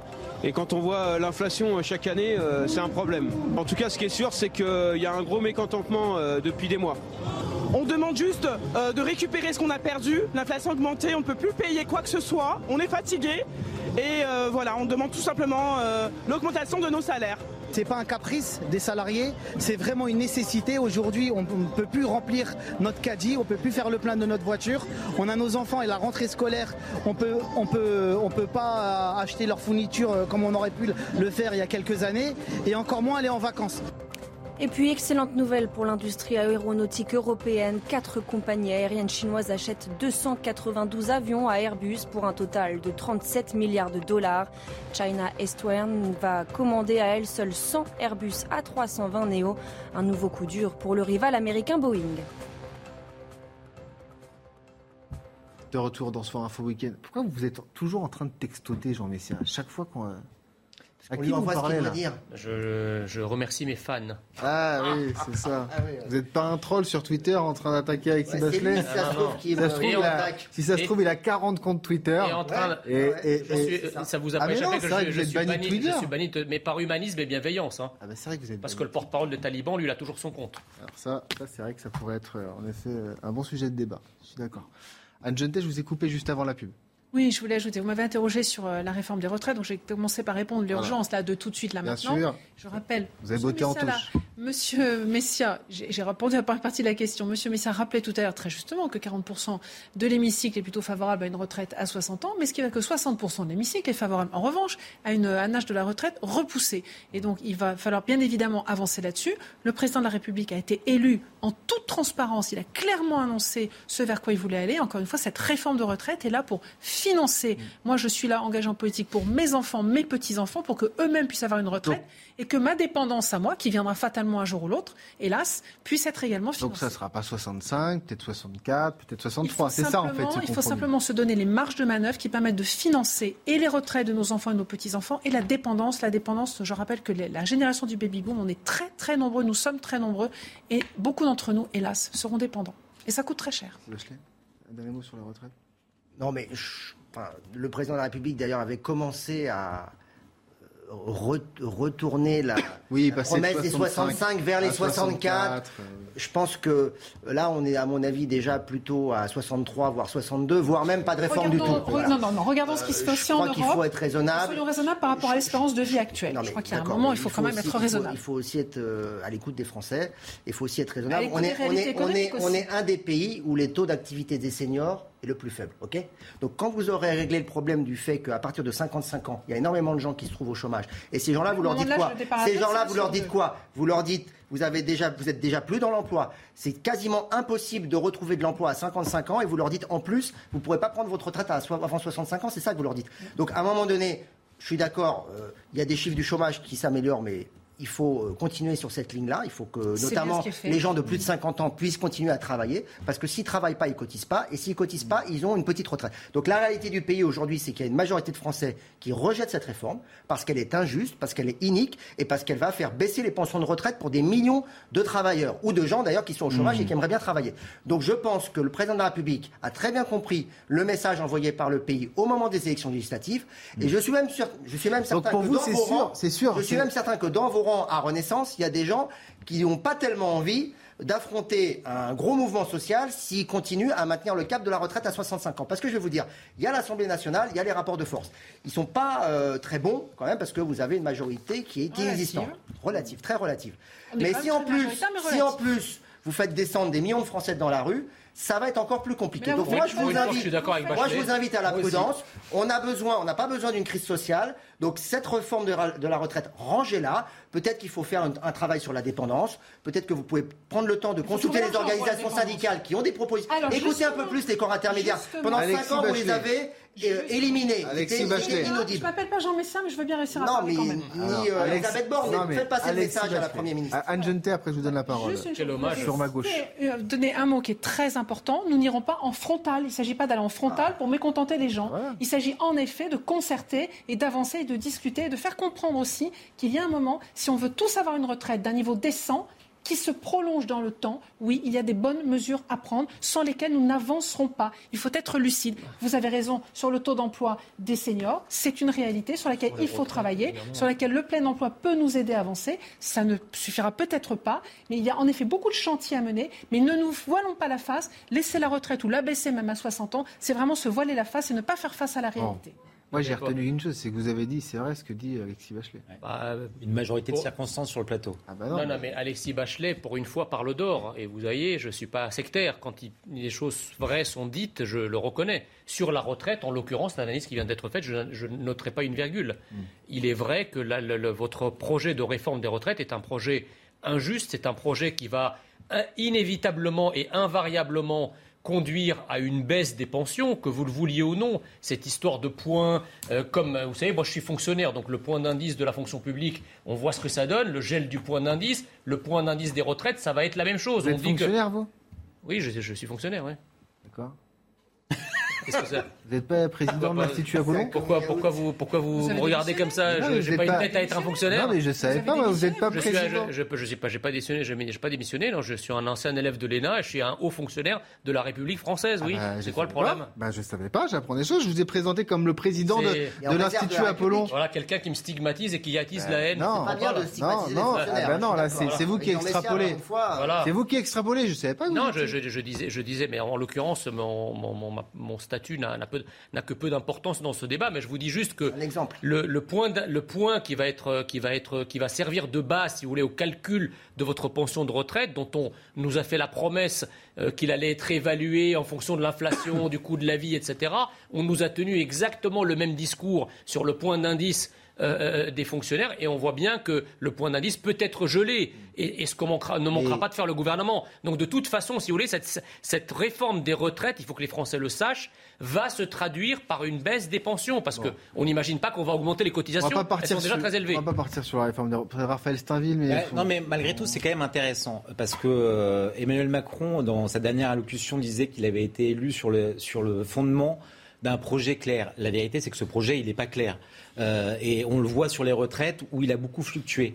Je pense que si la majorité, enfin d'abord le président, euh, le, gou- le gouvernement et la majorité euh, s'aventuraient à vouloir présenter un texte sur les retraites, compte tenu du degré de conflictualité pas seulement à l'Assemblée, mais dans la société. Et en fait, on le voit à travers le vote, le vote de, de, de ceux, ceux qui ont voté pour Emmanuel Macron et ceux qui ont voté pour Marine Le Pen. Ce ne sont pas les mêmes gens il y a, entre, entre les actifs et les retraités.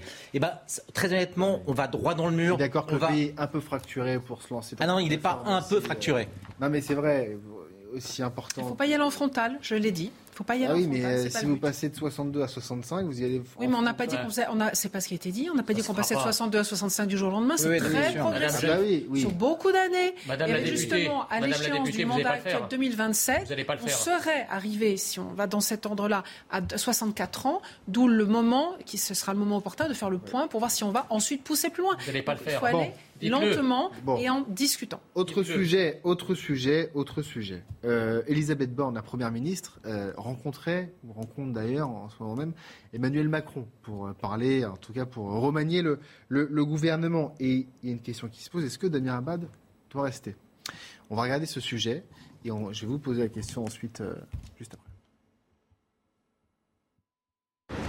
Les faits se seraient déroulés au premier semestre 2010 lors d'une fête au domicile de Damien Abad. Selon la plaignante, ce dernier aurait tenté de la violer en lui imposant une fellation. L'actuel ministre des Solidarités nie en bloc.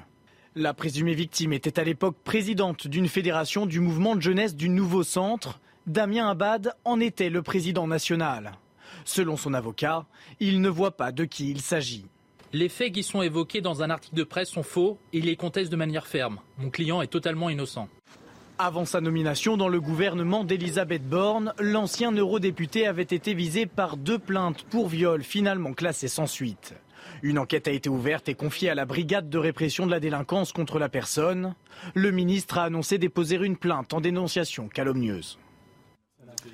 Bon, c'est vrai que cette histoire, elle fait couler beaucoup d'encre à Njunte. Je pense que chacun, presque, en fait, finalement, a son avis sur, euh, sur, sur la question. Euh, quel, est, quel est le vôtre?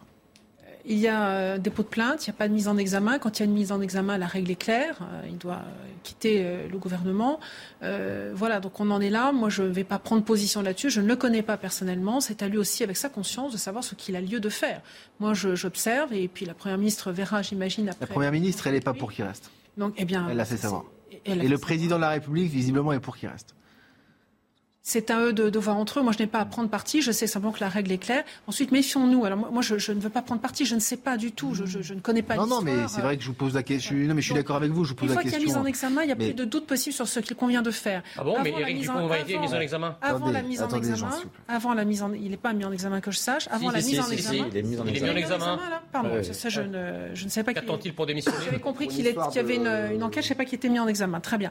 S'il est mis en examen, pour moi, la décision doit être assez. Non, mais attendez. Mais non, mais là, non, mais attendez, attendez, attendez. Là, vous, vous parlez d'Éric Dupont-Moretti. Oui. Mais, non, mais parle de Damien Abad. Damien Abad, il n'est pas mis en examen. Non, non, mais madame, madame, madame. Il a été mis en examen, il devrait oui, démissionner. Et vous, vous avez dit tout de suite, il est mis en examen. Mais examen. Arrêtez de défendre la Macronie, ce que je suis en train de Mais je défends pas la Macronie. je suis en train de dire. Vous êtes en train de dire que Damien Abad est mis en examen. Vous êtes en train de donner une Madame la députée. Non, non, madame la députée est en train de dire que si Damien Abad était mis en examen, on saurait immédiatement ce qu'il convient de faire. Et dans ce cas-là, il démissionnerait. Je me suis permis de dire que Dupont-Moretti, le ministre de la Justice, est mis en examen et il n'a pas démissionné. Elle parlait de Damien Abad. Elle parlait, d'une règle. C'est une règle commune. C'est une règle commune. Je suis d'accord, mais en l'occurrence, Damien Abad, il n'est pas mis en examen. C'est ce qu'elle disait. Oui, mais même ceux qui sont mis en examen.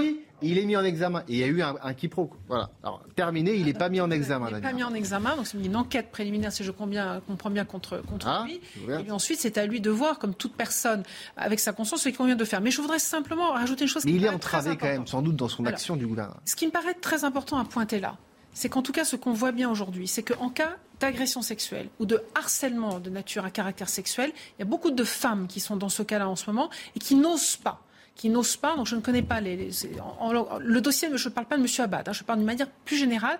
Et je voudrais faire un appel à toutes les femmes qui ont été victimes de faits comme ça, victimes, euh, de vraies victimes et qui n'osent pas parler. Et peut-être que parfois face à des élus, elles osent encore moins parler. Moi, je, les encourage vraiment à parler, à parler déjà autour d'elles. C'est peut-être difficile d'aller euh, parler et déposer une plainte, mais au moins à parler autour d'elles pour voir ce qu'il convient de faire, prendre du recul sur la nature des faits, voir s'il faut aller jusqu'au dépôt de plainte. Mais faisons-le. Ne laissons pas les choses comme ça s'enquister, puisque que ces faits sont anciens, sans Vous savez très bien que la procédure, elle est très longue. Donc, est-ce que ça ne va pas décourager certaines femmes qui veulent parler de, finalement d'observer un, ministre qui est maintenu à sa place alors qu'il y a une plainte, alors que vous voyez ce que je veux dire? mais justement, ministre, c'est pas un job comme les autres il ne faut pas attendre à partir du moment où, en tant que femme ou euh, peu importe, enfin femme, si on est, enfin, on est victime, pardon, de fait de harcèlement ou d'agression euh, à caractère sexuel, il ne faut pas attendre. Il faut le plus vite possible en parler, quel que soit, que ce soit un supérieur hiérarchique, que ce soit un élu, peu importe la nature de la personne avec laquelle, il faut pouvoir en parler. Et pour vous, l'attitude du gouvernement ne décourage pas forcément ces femmes? De maintenir Damien Abad pour l'instant Parce que certaines personnes se posent la question. Je comprends surtout, c'est très compliqué. Regardez, les faits rapportés sont très anciens. Donc on voit bien qu'il y a une énorme difficulté Alexis à, Bachelet, mettre les choses euh, à, verbaliser. Il, y a deux, il, y a deux, il y a deux niveaux. Il y a un niveau juridique. Donc euh, effectivement, juridiquement, pour l'instant, Damien Abad est présumé innocent puisqu'il euh, y a un dépôt de plainte qui vient d'être opéré. Mhm.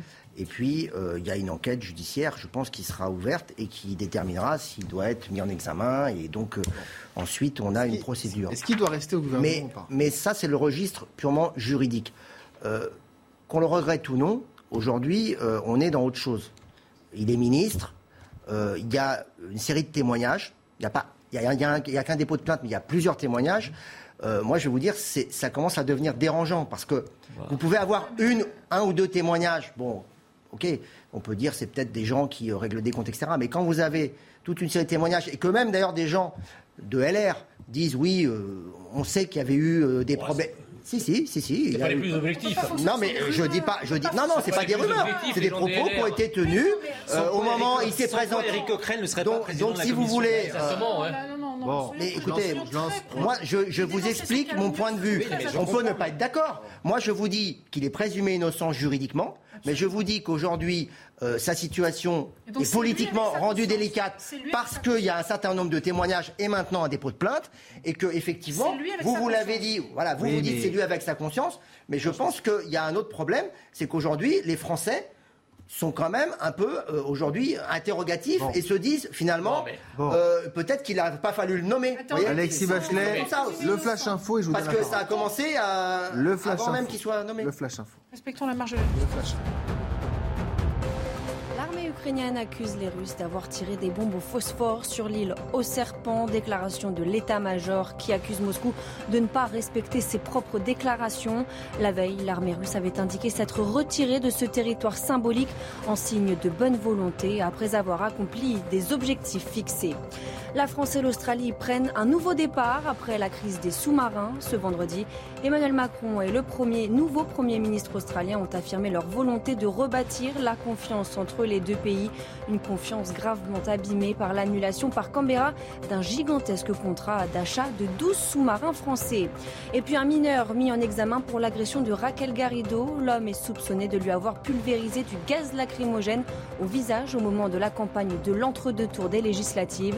Une vidéo postée sur Twitter par la députée montrait un jeune courant vers une- sa voiture, à l'intérieur de laquelle il vidait une bombe lacrymogène avant de prendre la fuite. A fait la même, enfin il nous a tous fait. Bon, bon, Donc, bon, bon, euh, stop, stop, stop, stop. Non, mais ça. Non, mais Ils sur, Damien Abad, si vous voulez, moi, je suis un légaliste. Euh, il y a effectivement des plaintes, il y a une mise en examen, mais tout ça, tout ça, euh, même si ce- c'est un faisceau d'indices, ça ne constitue pas euh, une preuve de sa culpabilité, puisque la seule institution qui est capable de délivrer une telle preuve, c'est la justice, le c'est un tribunal. hein. C'est un tribunal. Donc moi, hein. si Tout vous voulez, euh, cette espèce de, de- de- de société euh, dans laquelle tout le monde veut s'ériger en juge, où la moins- le moindre soupçon, la moindre calomnie, les moindres témoignages peuvent servir finalement à, à- à- à nous, exonérer euh, euh, du devoir de, de justice, moi je suis contre. Donc moi je ne sais pas ce que Damien Abad a fait, d'accord? Il y a une plainte, il faut laisser la justice Son agir. action Je gouvernementale, note- elle n'est pas entravée? Elle n'est pas du tout entravée. Elle est entravée si le gouvernement décide effectivement de, euh, euh, de se prêter aux accusations qui sont formulées contre Damien Abad. Mais je trouve que, par exemple, l'action du gouvernement n'est pas du tout entamée, euh, en tout cas pour le gouvernement, en matière de justice. Puisque je rappelais tout à l'heure que M. Éric Dupont-Moretti, qui est garde des Sceaux, est lui aussi mis en examen. Qui aujourd'hui dit que l'action de l'État euh, en ce qui concerne la justice est entravée Ah, simplement, parce la que, même chose, hein, sans- simplement parce que M. Dupont-Moretti Ah, examen. Personne. alors là, je suis En- d'accord. Moi, je peux dire pour d'autres raisons, parce que je ne suis pas d'accord avec la politique de M. Éric Dupont-Moretti, mais je n'irai pas jusqu'à dire que la mise en examen de M. Dupont-Moretti, à elle seule, entrave son action. Donc, il faut rester prudent. Je crois que quand on est nommé euh, euh, ministre ou quand on est une personnalité en vue, il peut y avoir effectivement un certain nombre de témoignages qui peuvent aussi, je dis bien aussi, être malveillants. Oui, il peut y avoir des manipulations politiques. Exactement. Je dis pas le contraire. Mais- et on a- et d'ailleurs, le- les exemples ne manquent pas. On a vu des tas de, pers- de- de tas de personnes, euh, people ou ministres, etc.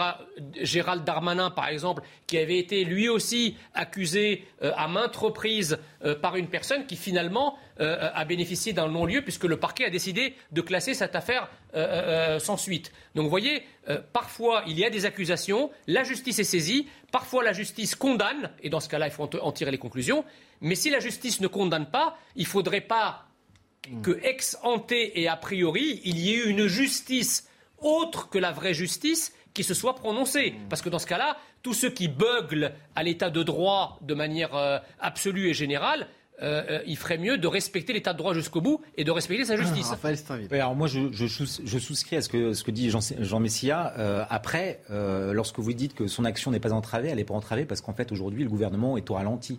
Euh, voire, non, non, bien évidemment, mais de manière générale, depuis l'élection de- de- d'Emmanuel Macron. Euh, en revanche, bien évidemment que la question euh, politique, de l'action politique, elle, elle se pose. Mais vous savez, moi, je suis moins, je, suis- je suis moins gêné par euh, Gérald Darmanin qui a menti euh, aux Français au aux Britanniques, aux Espagnols, qui a fait diversion pendant l'affaire du Stade, France, Stade, de France, qui s'est excusé, mais qui. C'est notre histoire. Non, non, c'est une autre... Oui, mais en Ah fait, oui. son action, son action politique, euh, euh, la manière dont il, euh, dont il euh, est perçu par les Français, je pense qu'elle est 100 fois plus. Oui, euh, mais c'est encore autre chose. Si vous oui, mais pour le reste, pour le reste, s'agissant de Dam- Damien Abad, je suis pas de la police de la braguette. Je sais pas ce qui s'est passé. Je vais laisser la justice se faire. Je comprends que c'est douloureux pour les femmes qui ont entamé, euh, qui ont porté plainte contre lui. Mais ce n'est pas à moi de rendre justice. Ce que je peux juste constater, c'est savoir si, si Damien Abad euh, est fragilisé politiquement. Euh, Aujourd'hui, euh, si vous évoquiez le fait que la, la première ministre hésite à, à le maintenir, on sent que politiquement, ça devient un sujet qui, qui, est, qui, est, qui est abrasif, qui est radioactif. C'est- d'où ma Mais, question. mais, c'est- mais, mais, c'est- mais après, ça, ça, ça ne vaut pas condamnation, ça ne vaut pas jugement. Malheureusement, c'est l'ère du temps, l'accélération du temps politique et médiatique font que on va plus vite que la justice. Mais c'est bien malheureux. Mais c'est pas seulement ça. Enfin, parce que euh, on peut dire euh, non, ça l'empêche pas. Ça, si, ça le fragilise. La preuve, c'est qu'on en parle. Oui, mais qu'on en parle il y a pas depuis d'action. et qu'on en parle depuis des semaines et qu'on en a parlé pendant toutes les élections législatives et que ça a même pu avoir un impact sur le vote de certains Français. C'est Donc, normal. Ça a pas faut empêché cette hypocrisie. ça a pas empêché- ça a pas Donc, empêché premier point. deuxième, le deuxième point, c'est que vous faites quand même comme si il n'y avait pas un contexte euh, brûlant qui est la libération de la parole des femmes. Enfin, pardon, euh, ça fait pas des années qu'on parle de ces sujets. Ça fait quelques années, il y a eu un mouvement MeToo, puis ensuite il y a une libération de la parole, et aujourd'hui il y a une présomption de comment dire De culpabilité. Non, pas de culpabilité. Bah si, c'est le cas. Non, mais avant, avant il y avait, il y avait surtout un tabou, Non, mais c'était avez- le silence. Oui, Vous mais avez agité le principe de Maintenant, il y a des femmes qui prennent la parole, et et il y en a beaucoup. Et effectivement, quand les femmes prennent la parole aujourd'hui, même si c'était il y a des années, même si elles n'ont pas porté plainte, eh bien, on les écoute. Voilà, on les- maintenant on les écoute. C'est ça la mais différence. attendez, là, donc, ça- donc, effectivement, ça ne, ça ne vaut pas culpabilité.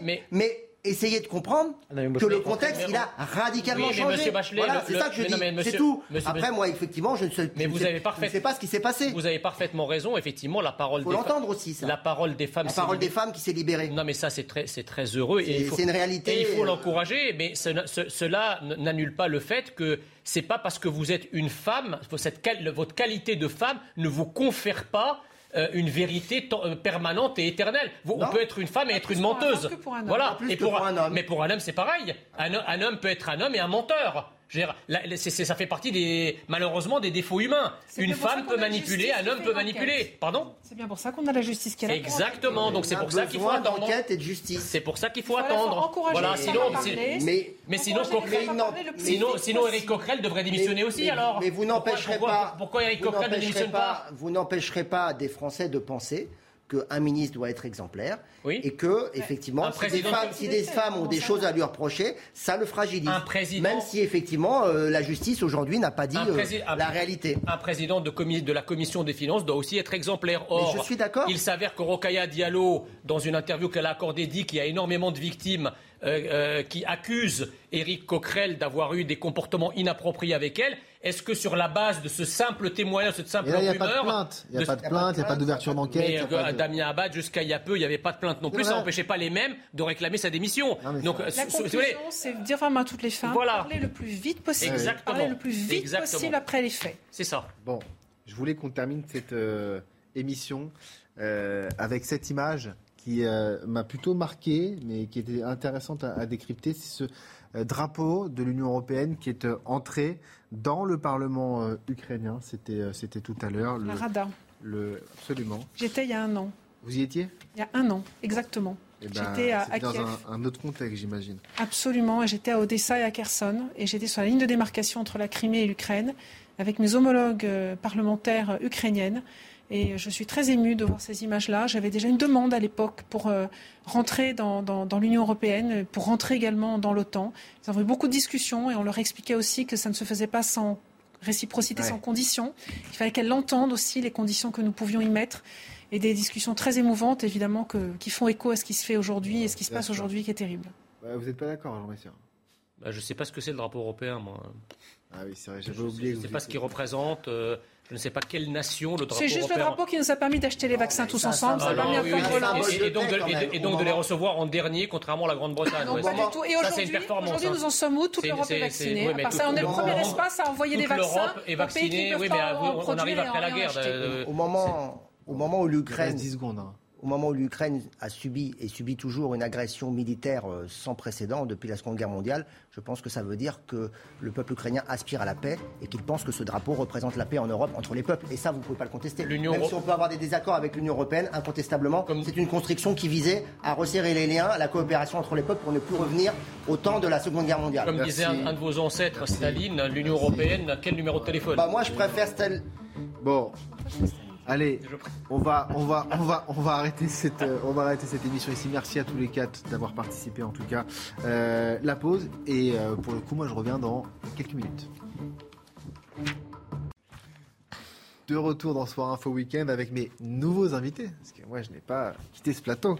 Alors, Otman Nasrou, bonsoir. Bonsoir. Vice-président euh, Les Républicains de la région Île-de-France. Merci d'être avec nous sur ce plateau. À vos côtés, Alexandre Mancino, vous êtes euh, avocat, président du Cercle Orion et du mouvement Agora. C'est bien ça? Tout à fait. Bon, bonsoir. Merci d'être sur ce plateau. Face à vous, Guillaume Rivalan, je dis bien Rivalan? Exactement. Non Rivaillant. Bonsoir. bonsoir. Vous êtes consultant et spécialiste d'affaires politiques. Et à vos côtés, Richard Bouygues, premier adjoint PS à la mairie du 12e arrondissement. Bonsoir Richard, merci d'être avec nous autour de ce plateau. On va revenir forcément sur cette euh, folle semaine euh, à l'Assemblée nationale avec euh, notamment cette élection d'Éric Coquerel qui a fait tant parler. Mais avant ça, Samira Chabi, dans l'oreillette me rappelle, il y a le flash info. Barbara Durand.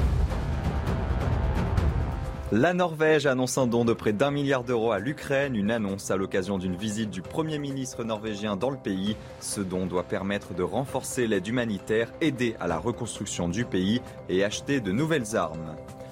Le parquet de Paris confie à un juge d'instruction l'enquête en France sur l'utilisation du logiciel d'espionnage Pegasus. Le parquet avait ouvert en juillet 2021 une enquête sur l'espionnage de journalistes français dont l'infiltration de téléphones par le logiciel Pegasus pour le compte de l'État marocain.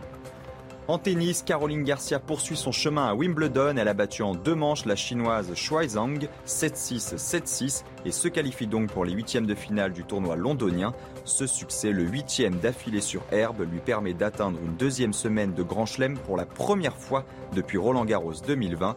Elle affrontera la 66e mondiale, la Tchèque Marie Bouskova.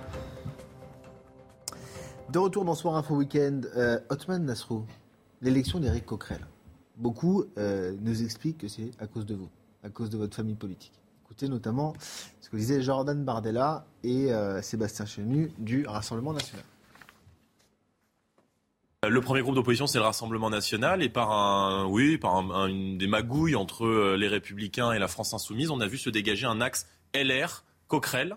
Donc ça va plaire à beaucoup d'électeurs de droite d'apprendre qu'on remet, avec le soutien des Républicains, la présidence de la Commission des finances un révolutionnaire de la LCR, c'est-à-dire au pire de l'extrême gauche, M. Coquerel, qui est l'aile gauche de la France insoumise, donc l'extrême gauche de l'extrême gauche, qui est un militant anti-flic, un communautariste, et quelqu'un qui euh, euh, défend des, des, des, des, idées qui sont, je crois, dangereuses pour la démocratie. Moi, je pense que c'est politiquement un signal euh, très dangereux voyait euh, LR à ses électeurs disant qu'ils préfèrent faire élire Éric Coquerel à la tête de la présidence de la commission des finances. Et on a vu une majorité qui n'a pas voulu, avec une espèce de passivité, qui n'a pas voulu s'en mêler, laissant encore Éric Coquerel, c'est-à-dire trahissant l'esprit de ce règlement. Non, mais ça veut dire qu'en fait, ils ont préféré tout trahir, les LR, leurs électeurs en particulier, euh, la majorité, l'esprit du règlement euh, de l'Assemblée nationale, et faire élire euh, Éric Coquerel.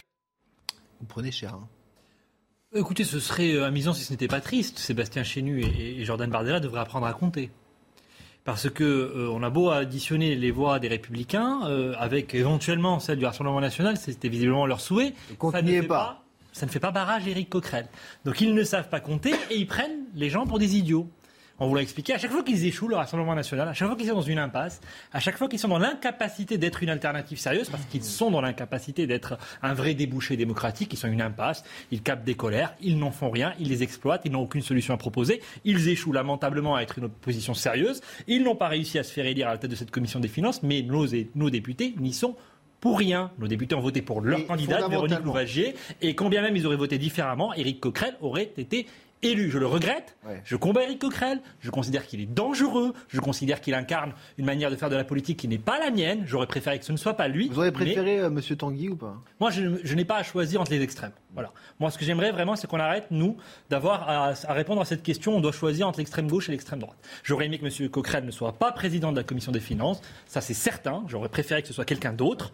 Mais, euh, encore une fois, nous n'avions pas la capacité de le faire. Et puis surtout, j'espère que le Rassemblement national aurait pu aussi voter pour notre candidate, d'ailleurs. Hein. La majorité qui a choisi de s'abstenir aurait pu choisir de voter pour les Républicains et mettre à la tête de la Commission des finances une opposition pas dans la responsable. républicaine, c'est pas dans, c'est pas.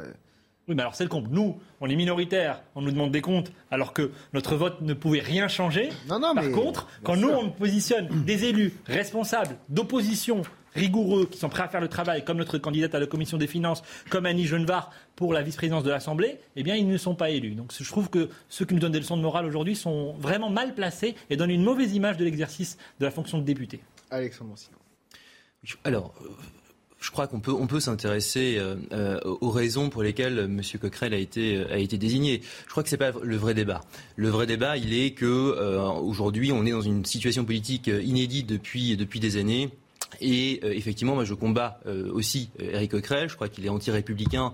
Et effectivement, je vous rejoins sur le. Je souscris au fait de pourquoi euh, choisir entre deux extrêmes en réalité, puisque la NUP et le Rassemblement national, à, beaucoup d'égards, à beaucoup d'égards, sont, ne sont pas dans, dans, la tradition républicaine telle qu'elle est dans notre pays depuis des années. Et je crois que le fait de d'avoir à choisir entre entre deux partis extrémistes, ce n'est pas euh, je crois, la, la solution.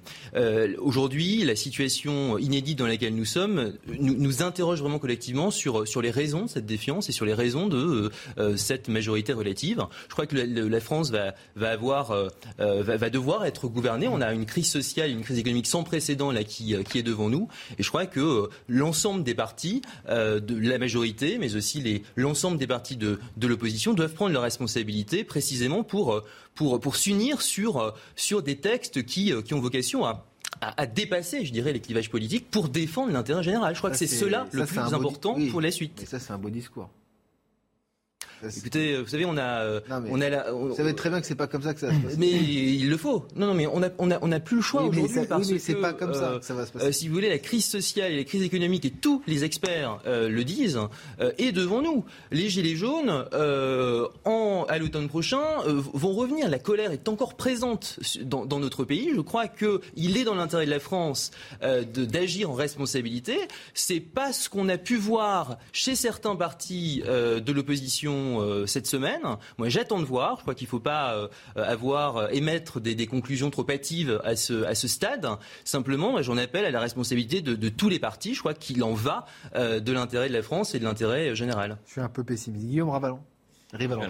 Euh, Coquerel ou pas Coquerel, c'est pas vraiment un débat. Député, c'est pas un brevet de, de compétences. Donc il va falloir qu'il se mette au travail, d'accord, sérieusement. Et finalement, on avait euh, le choix euh, au sein de cette commission des lois entre euh, deux personnes qui sont absolument incompétentes en finance. C'est ça qui est inquiétant. C'est-à-dire que M. Coquerel, de profession, il est chargé de communication ah, pour la voile, et M. Tanguy se réclame du secteur privé alors qu'il était, en apprentissage seulement deux ans chez Général Electric. Il a été cinq ans dans la commission des finances. Enfin, peut-être, mais ah, bah, il n'a pas, il, pas, si vous voulez, participé à la construction lors du mandat euh, précédent et on verra là sur ce mandat s'il est dans l'obstruction ou la co-construction. C'est ça qui est intéressant de voir désormais. en tant que député qui était présent dans la commission. Bien sûr, il a une légitimité démocratique et ça personne ne le contexte. Maintenant, au travail. Hmm. Ça, c'est vrai. Il a chaussé la cravate aujourd'hui. C'est un premier pas. Maintenant, on verra sur les résultats. Richard Boy. Mais moi, je rappelle effectivement que Éric Coquerel a euh, ces cinq années passées à la commission des finances et que son travail au sein de cette commission des finances, je crois, a même été salué par Eric Woerth, qui n'est pas exactement qui n'est pas euh, parti politique que lui. Donc, on sait plus effectivement, parti effectivement, il est, monsieur effectivement, il y a pour les dernières effectivement la question maintenant est de savoir ce que va faire de cette euh, présidence de la commission des finances Eric Coquerel. Il a commencé à rassurer, je crois, à l'issue de son élection, puisqu'il a dit que d'une part, il n'était pas là pour faire la chasse aux sorcières, qu'il n'était pas là pour faire autre chose que d'utiliser euh, les moyens de cette commission pour notamment interroger sur les budgets, sur les projets de loi, etc. Donc voyons ce qu'il va faire, mais en tout cas, il a donné, je crois, des gages là-dessus sur le fait de son élection. Effectivement, bah, ça a été le candidat choisi. Ce n'était pas le candidat du Parti socialiste initialement, puisque le Parti socialiste aurait souhaité que ce soit plutôt Valérie Rabault. Mais il se trouve qu'il y a eu des discussions au sein de la NUPES, puisque ce n'est pas un parti c'est une coalition, c'est un bloc. Et comme d'habitude, vous vous êtes couché au Parti Socialiste. Non, c'est pas exactement pour ça. laisser passer à la France Insoumise. Non, c'est pas exactement ça. Il faut un moment ça. que vous non, preniez vos responsabilités. non, Pardon de le dire non, mais de cette manière-là, mais ce n'est- ce pas le cas. Franchement, ça ce aurait été ce beaucoup mieux d'avoir une élue de gauche Ce n'est pas le cas. qui ce reste respectable plutôt ce- que quelqu'un comme Ce M. n'est pas le cas. Il y a des discussions. Il y a un intergroupe. On l'avait dit depuis très longtemps. Cet intergroupe a discuté. Il y a eu la candidature d'Éric Coquerel et effectivement, au nombre de voix, c'est Éric Coquerel qui est sorti. Donc, c'est pas euh, pas se coucher. Valérie Rabault est devenue euh, première vice-présidente. Donc, il n'y a pas non plus quelque chose qui tend à dire qu'on s'est couché contre ou pour. Il y a eu des responsabilités qui ont été dévolues aux uns et aux autres. Et donc, sur le petit jeu euh, du Rassemblement national qui crie effectivement sur ce qui s'est passé à la Commission des finances, on pourrait aussi dire qu'on est étonné de ce qui s'est passé lors de l'élection des questeurs. Pourquoi il n'y a pas eu de candidat du Rassemblement national et que finalement, sur ces mêmes élections, quand il s'est agi d'avoir les vice-présidents, on a eu deux vice-présidents du Rassemblement national qui normalement auraient dû avoir, si on compte bien, 89 voix. Ils ont eu 290 voix, ce qui veut dire que plus de 200 députés qui ne sont pas. Que les LR ont voté Donc, pour le Rassemblement national. Là, par contre, il n'y a la pas eu, là, il n'y a pas eu de la part. Bah, là, il y a- les LR. La majorité n'avait il pas n'y a voté pas la voté, part le résultat aurait du été Rassemblement différent. national, le Oui, moindre. mais les LR, ils ont voté pour le Rassemblement national Bah, aussi. écoutez, moi je ne sais pas ce que individuellement chaque député a mis. euh, Et 89 dans les débats, députés non. RN, ils- Je vous dis tous- simplement tous, les que- autres, tous les autres députés euh, de, euh, la République en marche n'ont pas voté pour, euh, pour M. Chenu et Mme Laporte. Il y a forcément des LR qui ont voté pour. Je, je ne sais pas qui a voté quoi. Ce que je sais, c'est que si Donc, la majorité se couche, avait voté LR différemment, la majorité aussi. avait voté. veux dire, Mais non, se couche. rien, c'est vous donner le choix entre, Ah, non, entre se Sandrine. En face, on avait Non, Sandrine non, non, Rousseau. hein. Attendez, pardon. attaque, euh, Pardon, mais je, je réponds juste à M. Bouygues en face. Vous nous avez envoyé Mme Rousseau. Non, vous c'est comprendrez effectivement qu'il y avait peu de ce- chances c'est qu'elle puisse faire barrage à M. Chénu. hein. Vous aviez Benjamin Lucas, vous aviez la Oui, c'est pas beaucoup mieux. Et, donc, vous savez très bien pourquoi ils ont déposé leur Mais candidature. où est passée la gauche républicaine, Monsieur Bouygues Vous êtes aujourd'hui le principal carburant pour le Rassemblement national Mais- parce que vous nous envoyez des candidats, on ne peut pas les utiliser Mais pour faire Valérie barrage. la Ce sont des gens peu vice-présidente de fréquentables. nationale. Je ne crois pas que ce soit un carburant. Valérie Rabault a été élue. Bah, bien sûr. Il n'y a pas de problème sur Madame Rabault, mais Monsieur donc- Coquerel, donc- Madame Rousseau, Mais même monsieur- Madame- Lucas, Madame- ce sont des gens qui sont les tenants de l'extrême gauche, vous le savez très bien. Non, mais en fait, cette partie qui consiste, qui consiste à dire que la NUPES est d'extrême gauche, c'est non, mais c'est enlever toutes les nuances. Mais oui. En fait, c'est tellement, c'est tellement facile. Non, mais c'est tellement facile. La France insoumise, gauche. la France insoumise, pour quoi moi, est en dehors du champ républicain. Je parle pas de la France. Bah, Monsieur insoumise. Coquerel, il est France insoumise. La, NUPES, vous dites c'est de- d'extrême gauche. Qualifier la NUPES d'extrême gauche, c'est à un moment donné ne pas la regarder pour ce qu'elle est. Vous croyez franchement que Boris Vallaud, Christine Pires-Beaune, que Olivier Faure, que euh, euh, Hervé Soulignac, etc. sont aujourd'hui des gens qui sont d'extrême gauche Mais- mais- Bah, ce sont, Non, ce mais sont non, des gens qui ont mis de côté leurs convictions dans une alliance avec un, un chef qui est d'extrême gauche. mais extrême gauche. Moi, quand je lis, par exemple, le programme de la pas je ne vois absolument pas extrême un droite, programme Pardon, qui est d'extrême pardon, non, pardon. Alors, je- juste, pardon, Monsieur Et- Mélenchon, c'est quelqu'un qui a dit la police tue, qui en parlant d'attentat expliquait qu'il y avait une dimension complotiste. Comme par hasard, on avait un attentat avant chaque élection, qui allait manifester avec le collectif contre l'islamophobie qui a été dit, euh, contre l'islamophobie qui a été dissous depuis par le gouvernement. J'ai le droit de considérer qu'il y a une succession d'actes qui le placent pour moi en dehors du champ républicain. Et tous ceux qui se sont mis derrière sa bannière pour moi, eh bien, se sont livrés, se sont mis entre les mains de l'extrême gauche. Quand vous prenez le programme de la NUPES, c'est pas un programme d'extrême gauche, vous êtes d'accord? Bah non, je suis pas d'accord. C'est un programme qui prône la bifurcation, Bon. pas la rupture, Oui, par la révolution. bon. Donc, enfin, Mais, Monsieur bon, Mancino. Mais après, par, par tractation politique, il est vrai que le Parti socialiste s'est quand même euh, a, accepté de se mettre sous, sous la houlette de, de- de Jean-Luc Mélenchon Non, par pragmatisme politique. Et d'ailleurs, ça vous a relativement bien réussi. Mais je, souscris. Mais oui, c'est un rassemblement. Mais vous êtes quand même rassemblé autour d'un- programme, autour d'un certain Oui, nombre de propositions et autour d'un certain nombre Oui, de. mais ils se sont de- pas rassemblés de- autour de la police tue de ce tweet. c'est Vous pas- voyez ce que je veux mais dire C'est-à-dire que mais, euh, ils l'ont cautionné, essentialiser. ils l'ont Oui, mais- cautionné. Non, mais Mais non, mais on a, ça- enfin, je, je pense que dans les, les expressions qui ont été celles des leaders socialistes sur ce, sur ce point-là, il y a eu très clairement. Ah, des, ils sont détachés de ça. Vous ne pouvez pas enfin, essentialiser pouvez... tout le, tout, toute la NUPS et la ramener à, à Jean-Luc Mélenchon. Surtout que c'est un propos. Désolé, j'ai pas entendu M. Faure condamner cette déclaration. Ah bah pourtant vous. Et l'alliance a, a, perduré. Qu'aurait-on bon, dit si c'était nous qui nous étions alliés avec euh, l'extrême droite et qu'on avait laissé dire On se serait fait insulter de tous les noms. J'ajoute qu'un certain nombre de ténors du Parti socialiste ont ont déploré hein, cette alliance. Hein. Je, je, pense à, à, Bernard Cazeneuve qui a, qui a tout de suite quitté le Parti socialiste euh, lors, de, lors, de, de, lors de cette alliance. Donc euh, je, je crois qu'il y a quand des même candidats qui ont, qui ont très bien marché pendant cette Oui, mais c'est oui, une, mais c'est toute une, alliance d'équilibre, bah, de tractation politique. Pas je crois une que alliance tactique. Oui, mais elle se pose. Est-ce que la stratégie l'emporte sur les valeurs Au bout d'un moment, c'est quand même la question que vous devez vous poser pour le coup. Les électeurs souhaitaient cela. La vraie question, c'est est-ce que cette alliance qui était pour le coup ponctuelle et qui était opportune, on ne peut pas la contester. C'est de la technique politique. Est-ce qu'elle va durer autour d'un programme commun, d'une ligne claire et d'une incarnation commune C'est pas sûr. Bah, ça, c'est tout l'enjeu de la NUP. Ça, pour le moment, ça fonctionne. Bah, il y a déjà des revers pour le PS, effectivement, au sein des nominations ou des élections internes Non, au, au, à l'Assemblée nationale. Bon. Sur quel point? Bah, La présidence de la, de la Commission des finances. Mais elle, Valérie Rabault était première vice-présidente de l'Assemblée nationale. C'est une répartition. Ça reste quand même C'est une normal pour les... vous. Non, parce qu'en fait, les, le fonctionnement, c'est que chaque parti garde l'idée d'avoir un groupe parlementaire. Donc chaque groupe parlementaire va faire des propositions. Il y a un intergroupe. Cet intergroupe permet après de savoir ce qu'on va faire. Franchement, ce système-là, il fonctionne dans d'autres institutions, notamment européennes, et il peut très bien marcher là. Bon. Voilà. Alors, on va faire le flash info tout de suite avec Mathieu Devez. Et après, j'aimerais bien vous entendre quand même sur les retraites. Parce que juste avant, il y avait Anne Genetet qui expliquait que la réforme des retraites, elle va sans doute avoir lieu. J'aimerais bien savoir ce que vous avez voté. En Ukraine, les écoles de Kiev rouvriront au mois de septembre. L'éducation y sera dispensée en présence des élèves. Depuis le début de l'invasion russe, les cours pour les écoliers se faisaient à distance.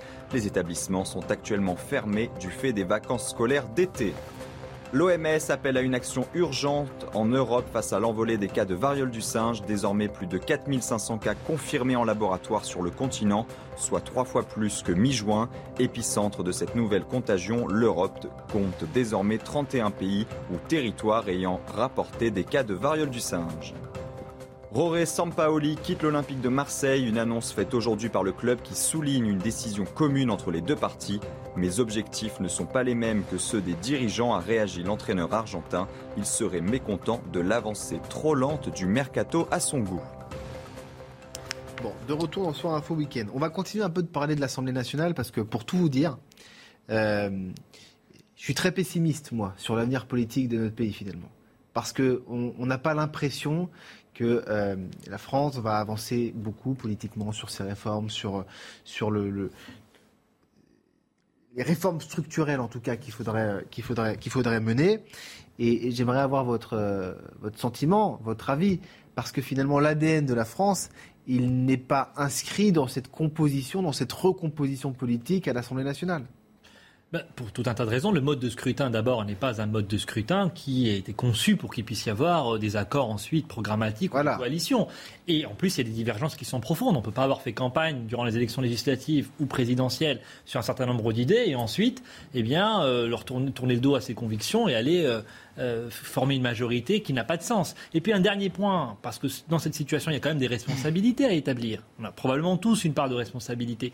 Mais quand même, un président de la République qui ne dit pas ce qu'il a l'intention de faire pour l'élection présidentielle, qui ensuite ne fait pas campagne pour les élections mais législatives, il y avait un qui programme, ne met pas... mais c'est pas vrai. Mais, oui, mais je suis désolé. Eh bien, écoutez, Samy, vous allez dans la rue, vous demandez à n'importe qui, à n'importe quel Français. Peut-être que c'est nous, quoi... journalistes, qui avons mal non, fait non, notre non, travail. Je ne crois pas. Je crois qu'il y a eu une volonté. Je vais pas me faire l'avocat du diable parce qu'il n'y a personne de la Macronie. Je crois qu'il y a une volonté d'enjamber. Je crois qu'il y a une volonté d'enjamber l'élection et de faire en sorte qu'il n'y ait pas un vrai débat de fond. Vous Non, vous souvenez si que vous les débats étaient évités, que les ministres n'avaient pas le droit de venir débattre sur les plateaux. Vous vous souvenez que les législatives, quoi rien n'a été présenté. C'était d'avoir le président et neuf personnes autour de lui qui lui tombent dessus. D'accord. Et pour les élections législatives, mais- est-ce qu'il y a un projet qui a été mis sur la table? Est-ce qu'on connaît les réformes que veut faire ce gouvernement? D'habitude, on a une première Alors, ministre qui arrive et qui dit. Pardon, mais si vous me donnez la majorité, voilà ce que je ferai. C'est la, ça n'a pas été fait. c'est la continuité de la présidentielle. C'est-à-dire- C'est la continuité du programme présidentiel. À part la réforme des retraites dont on ne sait pas d'ailleurs les détails, qu'est-ce qui est sur la table aujourd'hui Voter Emmanuel Macron, c'est voter pour quoi Ah bah oui, non, mais c'est vrai que Personne ne sait. pas clair. Si, euh, déjà, c'est compliqué, si vous voulez, de remettre en cause euh, sa légitimité au même titre que celle de toutes les, tous les élus et toutes euh, les élus euh, en France dont vous faites partie. Je remets pas en cause sa légitimité. Voilà, non, mais c'est quand même important Non, il est de, élu, de le remettre élu, parce que ces pas- discours participent aussi à la levée des fronts, euh, qu'ils soient euh, extrémistes de gauche ou de droite.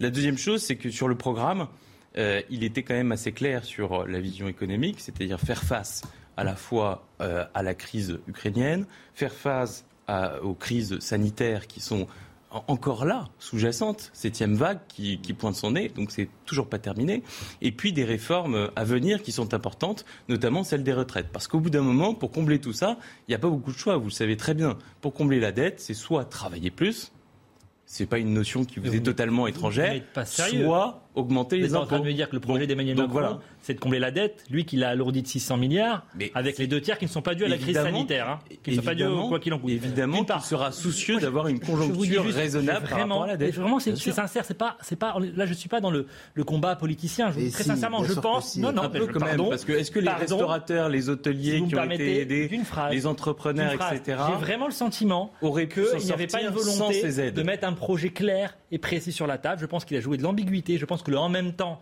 c'est vraiment Là, la je suis fin de la politique. Il a sans doute joué de l'ambiguïté. Et ça, on le Ça, est paye. d'accord. Dans les, il l'a payé aussi dans les urnes parce que ça n'était pas clair. On ne peut pas à la fois avoir Jean-Michel Blanquer à l'éducation nationale, le remplacer ensuite par Papendiaï. On ne peut pas avoir et Gérald Darmanin, et Éric Dupont-Moretti, et Éric Woerth, et Marisol Touraine, et Elisabeth Guigou. C'est-à-dire des gens qui ne pensent pas du tout la même chose sur beaucoup de sujets importants. Ce en même temps-là, eh bien, il nous a conduit à l'impasse où on est. Moi, je veux de la clarté. Et s'il y a des réformes qui vont dans le bon sens, nous les soutiendrons comme nous l'avons toujours fait. Alors, Mais je n'en vois pas beaucoup je- sur la table. Alors, je pense que, euh, en effet, le, le- le contexte géopolitique euh, n'a pas forcément aidé Emmanuel Macron à, à, à faire campagne telle que euh, il aurait été souhaitable de, de le faire. Bon, ça c'est factuel. Néanmoins, néanmoins, le- en même temps, c'est vrai que j'ai été très séduit, comme beaucoup de Françaises et de Français, euh, en 2017, par ce en même temps qui était effectivement une conjonction de ce qui marchait à droite, de ce qui marchait à gauche. Et j'ai soutenu pendant un certain nombre de- d'années Emmanuel Macron dans la manière dont il euh, exerçait et dans les réformes qui avaient été mises sur la table. En revanche, je pense que la politique, la politique est par essence c'est par essence de l'antagonisme, c'est par essence du clivage. Euh, ce en même temps ne peut pas être sur tout et n'importe quoi. Donc, sur vous voulez dire qu'un président, il ne rassemble pas? Le en même temps, sur les questions Il économiques. rassemble pas? Mais il rassemble 60% mais des de Français au manière deuxième tour. pragmatique. Mais bon. Et pas euh, avec, avec un ancrage, avec un enracinement dans des valeurs fortes pour donner un cap au pays, parce que les Français ont besoin de repères. Et aujourd'hui, il est vrai que euh, on ne sait pas vraiment en réalité ce que pense Emmanuel Macron. D'un point de vue économique, il est tout à fait euh, pragmatique, euh, efficient même, de euh, d'être dans ce en même temps, parce que par nature l'économie est volatile et la crise ayant été quand même sans précédent, il est normal que le président de la République ait dû s'adapter aux circonstances. En revanche, sur l'éducation nationale, sur l'ordre républicain, sur la laïcité, sur l'identité, sur la défense de, de ce qui fait que la France est la France, sur le cap donné au pays, il est vrai qu'on on- on ne sait pas trop. On ne sait pas trop et je crois que la situation politique actuelle est aussi la conséquence en réalité de ce en même temps, de cette absence de cap, de cette absence de vision. Et c'est un peu. Non, mais je crois que c'est question- fondamentalement un Non, point je suis qui est à mettre sur la table. Moi, la question, c'était on n'arrive pas à lire le jeu des Républicains. Alors que on sait que votre jeu sera décisif pour le pays. C'est ça, en fait, l'idée. Moi, j'arrive pas à savoir si, vous avez, si vous allez voter en l'état une réforme des retraites qui correspondra au programme d'Emmanuel Macron. Vous voyez, j'arrive pas à savoir. Ben, je vais vous répondre. Je vais répondre très clairement et sur ce pas à et savoir si vous avez voté le, le, le, le chèque, euh, le chèque, le chèque, euh, chèque alimentaire. euh, Ça, vous allez vite le savoir, puisqu'il va être mis à l'ordre du jour de l'Assemblée Et nationale. on dans n'arrive pas à savoir parce que c'est pas clair. Oui, mais moi, ce que j'arrive pas à savoir, c'est ce qui va être mis sur la table, justement. Parce que moi, j'adore, on nous demande de nous positionner sur des textes que personne n'a lus. La réforme des retraites, quel calendrier?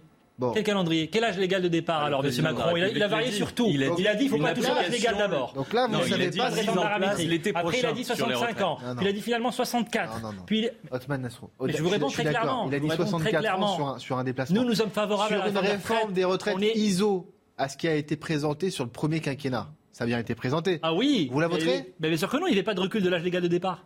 Sur le premier quinquennat. C'était la réforme, c'était que le système à points. C'était ça la réforme d'Emmanuel Macron. Il a varié sur tous les sujets. Je vous le redis, nous nous sommes favorables au recul de l'âge légal de départ et en parallèle à la revalorisation des petites pensions. D'accord? Et davantage, nous, on l'était pour une revalorisation au SMIC. Donc le paramétrique et le systémique. Oui, bien sûr, bien sûr. Il faut qu'il y ait un équilibre financier. Il va falloir travailler plus longtemps. Nous avons le courage de le dire. Et à côté de ça, il faut revaloriser Donc, pré- les petites pensions. un projet pour- à 65 ans avec la suppression des différents régimes spéciaux, vous voterez On la, verra le la texte. réforme des On verra le texte. Je vous dis ce que nous défendons comme idée. Et donc voilà, nos, nos options, elles sont connues, elles sont sur la table. Mais ce qui manque aujourd'hui, c'est la copie du gouvernement. Ah, mais bon, c'est ce sujet, mais que c'est pas une seule fois. Ça n'a été précisé. Quand il a fait son, alloc- son allocution de 10 minutes pour euh, tirer les conclusions de ce qui s'est passé aux élections législatives, il n'a pas parlé de la réforme des retraites. Il n'en a pas parlé. inattendu. Non, mais d'accord. Inattendu. On a une première Attendez le discours de politique générale de la on première ministre mercredi Mais prochain. j'attends, mais vous vous aurez savez- sans doute mais ça fait, ça fait deux, deux mois trois qu'on attend. gourmandises. Ça et fait comme deux mois qu'on attend. On ne fait qu'attendre. je vous dis, il faut sortir de l'ambiguïté. Il faut dire ce qu'on a l'intention On de peut faire. pas dire non réforme de l'État, réforme On territoriale. ne peut pas dire non plus Macron est jupitérien, il impose tout de manière verticale, et dès qu'il ouvre euh, la porte à une concertation, une discussion, oh là là là là, certainement pas, en on fait, est opposé euh, par En fait, principe. les Républicains, vous jouez votre survie. En fait, avec ce quinquennat-là. Non, mais c'est le pays là qui joue sa survie. Parce Mais que vous aussi. Parce que vous êtes passé de 120 à à peu près un peu plus de 60 députés.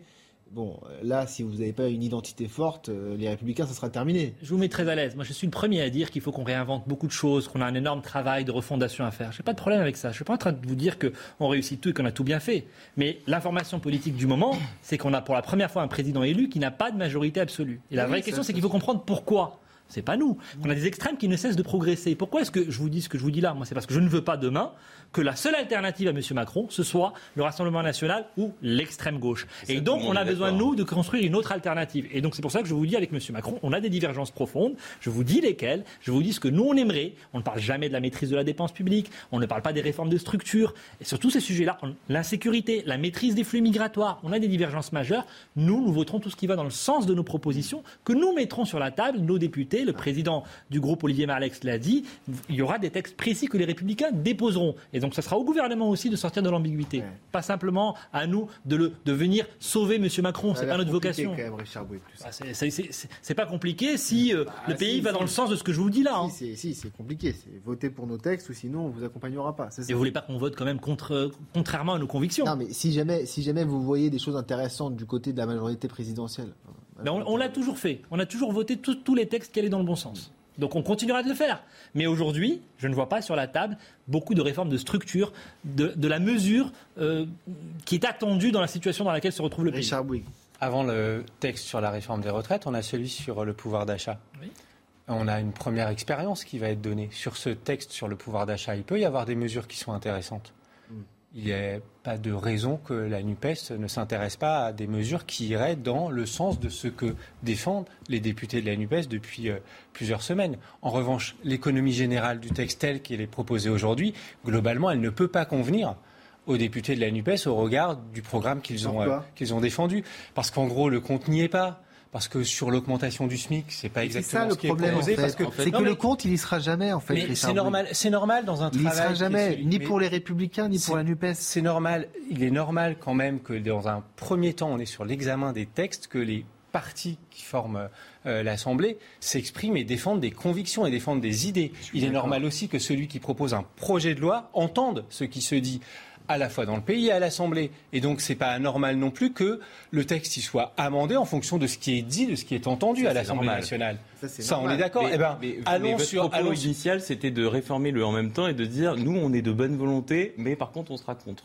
Parce que ça Non, ne c'est nous convient pas ça. pas. D'amender, c'est normal. Ça, c'est un c'est pas travail ce que j'ai dit. en ce que j'ai commission, dit. puis après ce que j'ai dit, c'est que non, Ça, c'est pas mon problème n'est pas celui-là, c'est de dire il n'y a pas de situation de blocage. Il n'y a pas de situation de blocage. En soi, il y a des idées qui sont proposées par les groupes politiques. LR propose des idées sur, par exemple, le projet de loi sur le pouvoir d'achat. La NUPES en proposera. On va en discuter.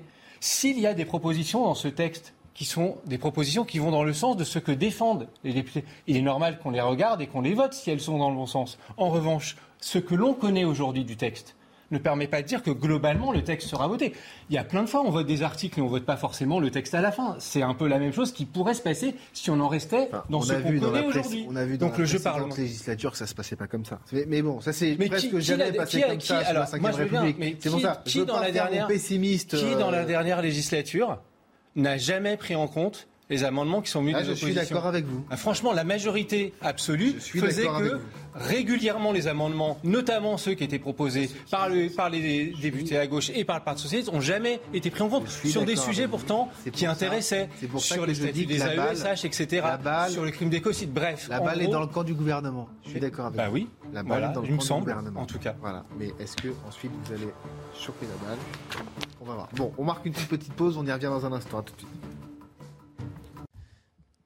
De retour dans Soir Info Week-end avec mes invités Otman Nasrou, Richard Bouy, Guillaume Rivalan et Alexandre Mancineau. On parlait de l'Assemblée nationale et de cette première semaine, cette première folle semaine de, de l'Assemblée euh, nationale. D'ailleurs, avec euh, six nouveaux vice-présidents, dont un tiers des vice-présidents, un tiers désormais qui sont euh, eh bien issus des rangs du Rassemblement national. Euh, ça a fait beaucoup parler. Vous allez les voir d'ailleurs, ces, députés qui euh, eh bien, sont, vice-présidents. Mais d'abord, le flash info de Mathieu Devez. Face à la crise des urgences, Elisabeth Borne retient toutes les propositions de la mission Flash. En visite dans un hôpital de Pontoise, dans le Val d'Oise, la Première ministre a listé trois axes devant permettre de désengorger les hôpitaux cet été. Appeler le 15 plutôt que les urgences. Deuxième axe, solliciter tous les professionnels de santé. Enfin, l'hôpital. Plusieurs gestes financiers seront faits, notamment un complément de rémunération pour le travail de nuit des soignants. Au procès de l'affaire Sophie Le Tan, Jean-Marc Reiser dit regretter ce qui s'est passé, mais la famille de Sophie Le Tan refuse le pardon, le jugeant tardif et utilitaire. À l'issue d'une semaine de procès aux assises du Bas-Rhin, Jean-Marc Reiser a défendu le scénario selon lequel il n'aurait pas prémédité le meurtre de Sophie Le Tan. En septembre 2018, une démonstration qui n'a pas convaincu le président de la Cour. Coup double pour Yves Lampart sur les routes du Tour de France. Le Belge s'impose lors de la première étape, un contre-la-montre de 13 km dans les rues de Copenhague. Il s'empare donc du maillot jaune et devance Wout van Aert de 5 secondes et le double tenant du titre, Tadej Pogacar de 7 secondes.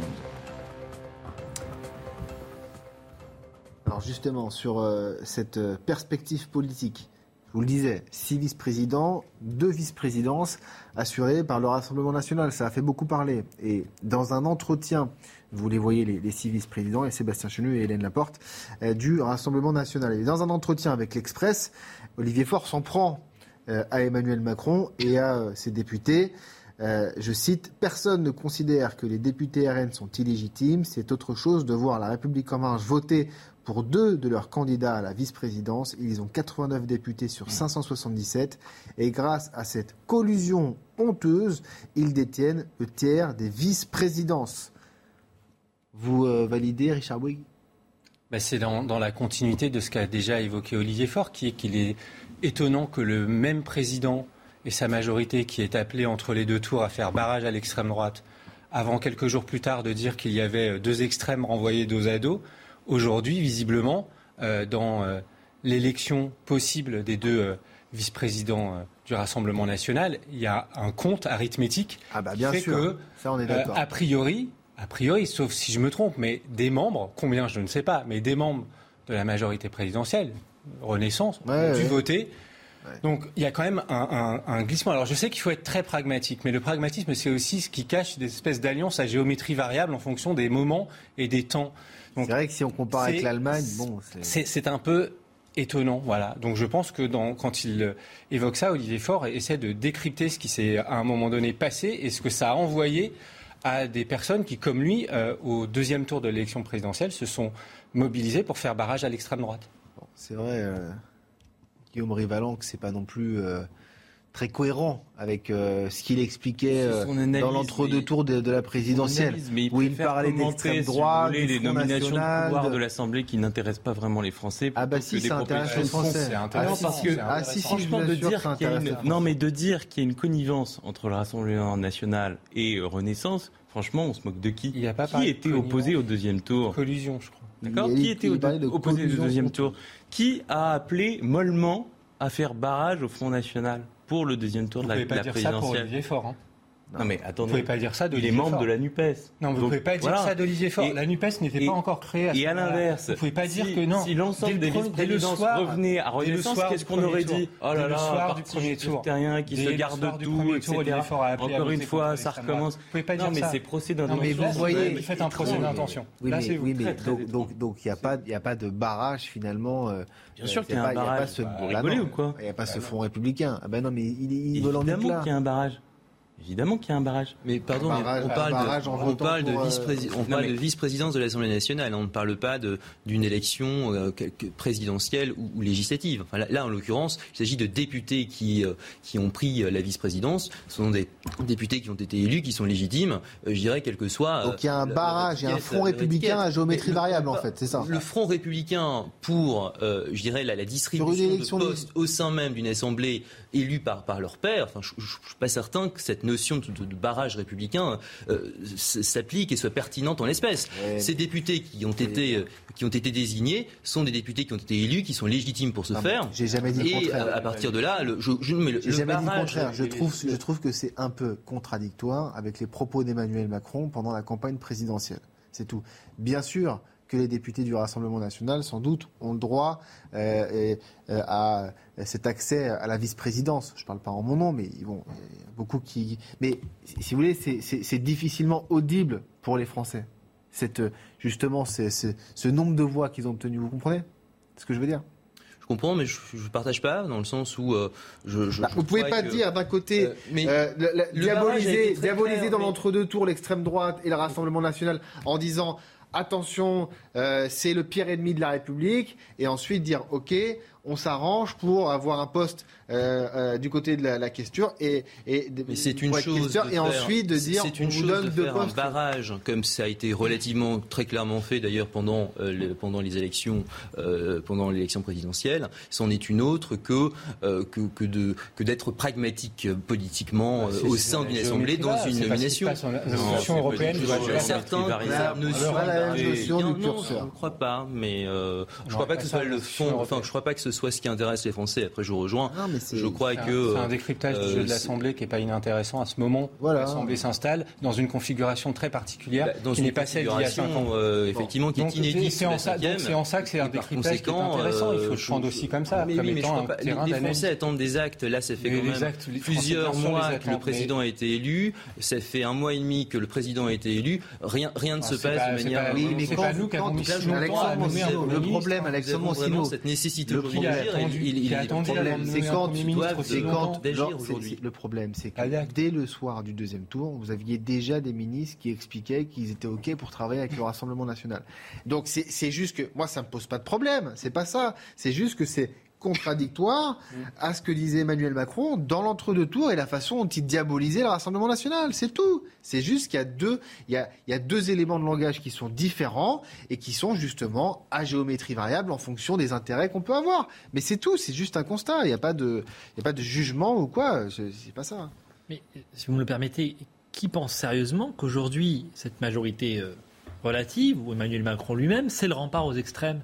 C'est ça qui me surprend. Je veux dire, certes, ça a été la posture, mais ça n'a pas été le rempart, ça en a été le carburant. Il s'était engagé à ce que les extrêmes reculent sur son quinquennat. On se retrouve avec une extrême droite et une extrême gauche, pardon, qui n'ont jamais, jamais été aussi élevées, qui sont aujourd'hui les deux principales forces d'opposition dans euh, l'hémicycle. C'est ça le résultat, le résultat d'une politique, d'une manière de gouverner. Donc moi, ce qui se passe à l'Assemblée sur le vote, je leur en fais pas le procès parce que j'ai jamais cru au- au- qu'aujourd'hui Emmanuel Macron pouvait être le rempart aux extrêmes. Je pense au contraire qu'il est en train de leur dérouler le tapis Et il y a deux rouge. discours différents. Vous êtes bien d'accord Bah, euh, incontestablement, là, il y a eu un vote d'un certain nombre de- de- d'élus de, la majorité, de députés de la majorité de M. Macron en faveur du Rassemblement national. C'est arithmétique, c'est comme ça.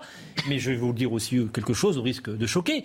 Ces députés, ils ont été élus. Au bout d'un moment, le Rassemblement national, ou on considère que c'est un parti qui doit être interdit, ou alors si les électeurs ont voté pour ce euh, parti, on est bien obligé de faire avec. Pardon, Moi, je le regrette, je pardon, veux les combattre sur le terrain des idées, je mais ils ont une légitimité. Mais qu'est-ce qui a dit qu'il n'avait pas de légitimité? Personne n'a dit qu'il n'avait pas de légitimité. C'est juste que c'est différent, juste que c'est un traitement différent en fonction de, de- de- on va dire, de l'échéance, euh, de l'échéance électorale. C'est tout. C'est juste un, un constat. On J'aimerais qu'on écoute euh, Sandrine Rousseau justement sur cette question. C'est pas la même chose de dire qu'il faut une juste répartition et dans ces cas-là, il fallait que les 89 voix du RN aillent au RN et de faire marche-pied pour qu'il soit vice-président de l'Assemblée nationale. Et on l'a vu hier avec les, propos qui ont été tenus par le président de l'Assemblée nationale, euh, temporaire, euh, de doyen d'âge.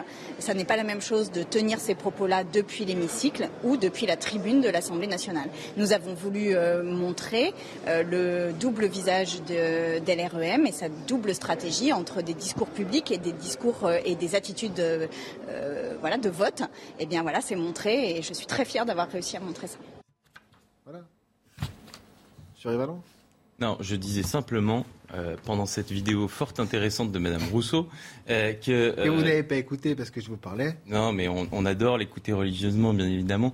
Mais on a même pris des... Elle représente hein, beaucoup de mais bien sûr, mais bien Elle sûr. a été élue démocratiquement. Mais, hein. mais totalement, totalement. Voilà, Ça, personne ne, ne remet cela en cause. On disait simplement que, si vous voulez, on ne peut pas dire que euh, la Renaissance est dans une logique de faire un marchepied, euh, si vous voulez, au Front National. Il y a des usages euh, à l'Assemblée nationale, il y a une liberté de vote des députés, ils ont fait ce choix, voilà, il ne faut pas en tirer des conclusions sur le fond. Maintenant que ces députés, quels qu'ils soient euh, de leur parti, qu'ils bossent, quoi. Qu'est-ce qu'ils proposent en attendant? Voilà, la semaine qui vient est beaucoup plus intéressante que celle qui vient de se terminer.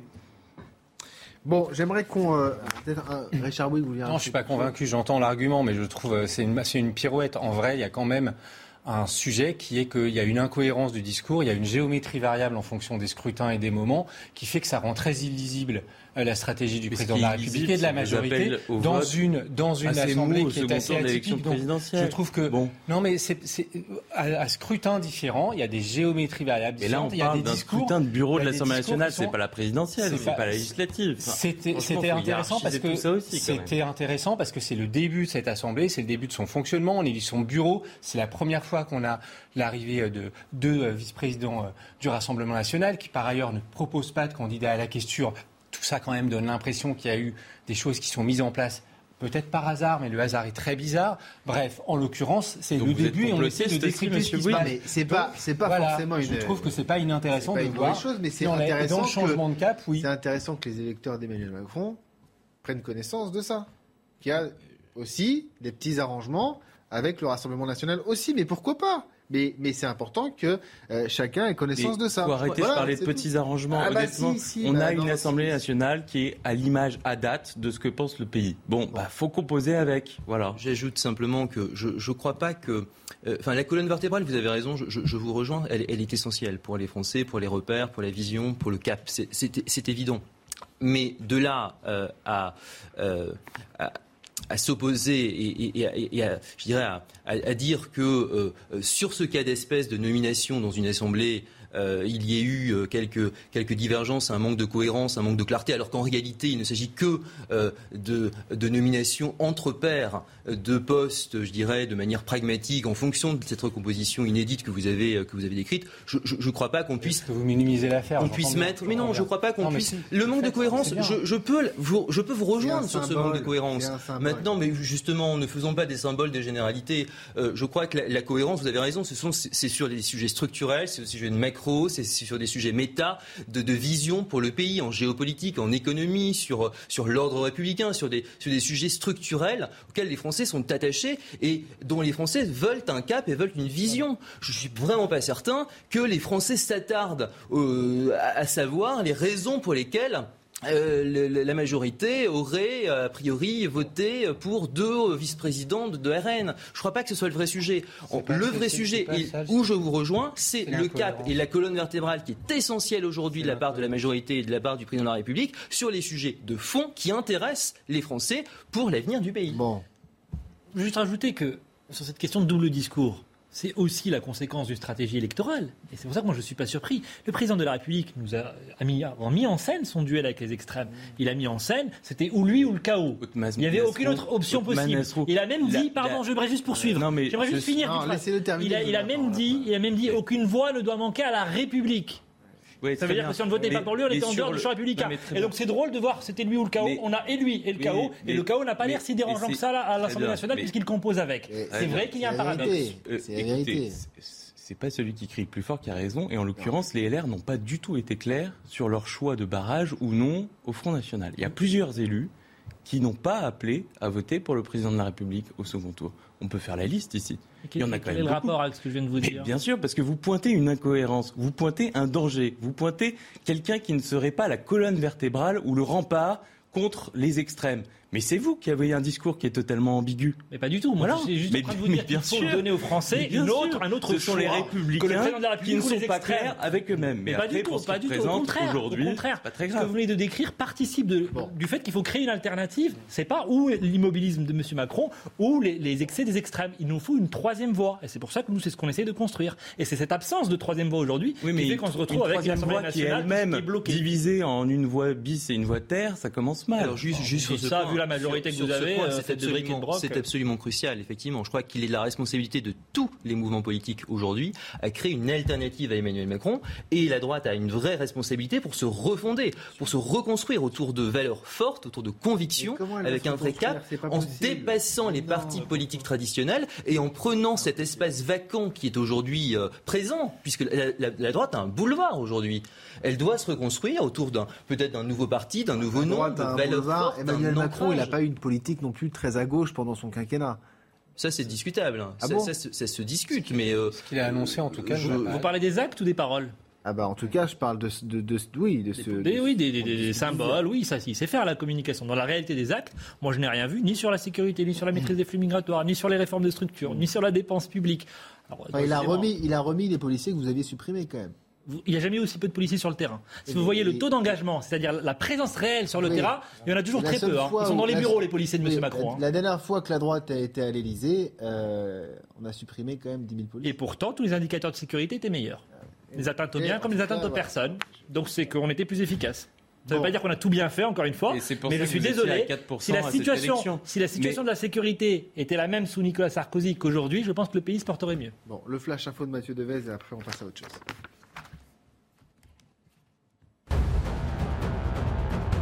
L'armée ukrainienne accuse les Russes d'avoir tiré des bombes au phosphore sur l'île aux serpents. L'armée russe avait affirmé la veille s'être retirée de ce territoire symbolique dans la mer Noire en signe de bonne volonté après avoir accompli les objectifs fixés.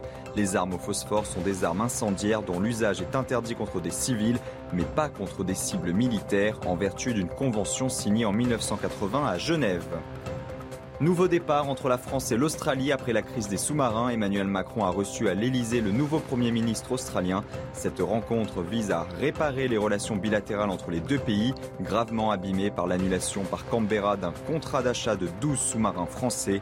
L'Australie avait soudainement mis fin à un contrat français à hauteur de 56 milliards d'euros. Retour à la normale demain pour les Européennes de Belfort. Les deux premières journées de l'un des plus grands festivals de France ont dû être annulées en raison d'un violent orage. D'importants dégâts matériels sont survenus et une structure technique, une tour qui supportait du matériel électrique, est tombée sur des festivaliers. Bilan, six blessés légers et un grave, toujours hospitalisés pour de multiples fractures. De retour dans Soir Info Week-end, euh, j'aimerais qu'on parle d'un autre sujet aujourd'hui parce que vous savez, Elisabeth Borne rencontrait le président pour faire un point sur ses consultations avec les différentes forces politiques et la question de Damien Abad se pose. Doit-il ou pas rester au gouvernement après cette enquête euh, qui est euh, ouverte pour agression sexuelle et pour viol? Regardez ce sujet de euh, Monsieur Donadieu. Les faits se seraient déroulés au premier semestre 2010 lors d'une fête au domicile de Damien Abad. Selon la plaignante, ce dernier aurait tenté de la violer en lui imposant une fellation. L'actuel ministre des Solidarités nie en bloc. La présumée victime était à l'époque présidente d'une fédération du mouvement de jeunesse du nouveau centre. Damien Abad en était le président national. Selon son avocat, il ne voit pas de qui il s'agit.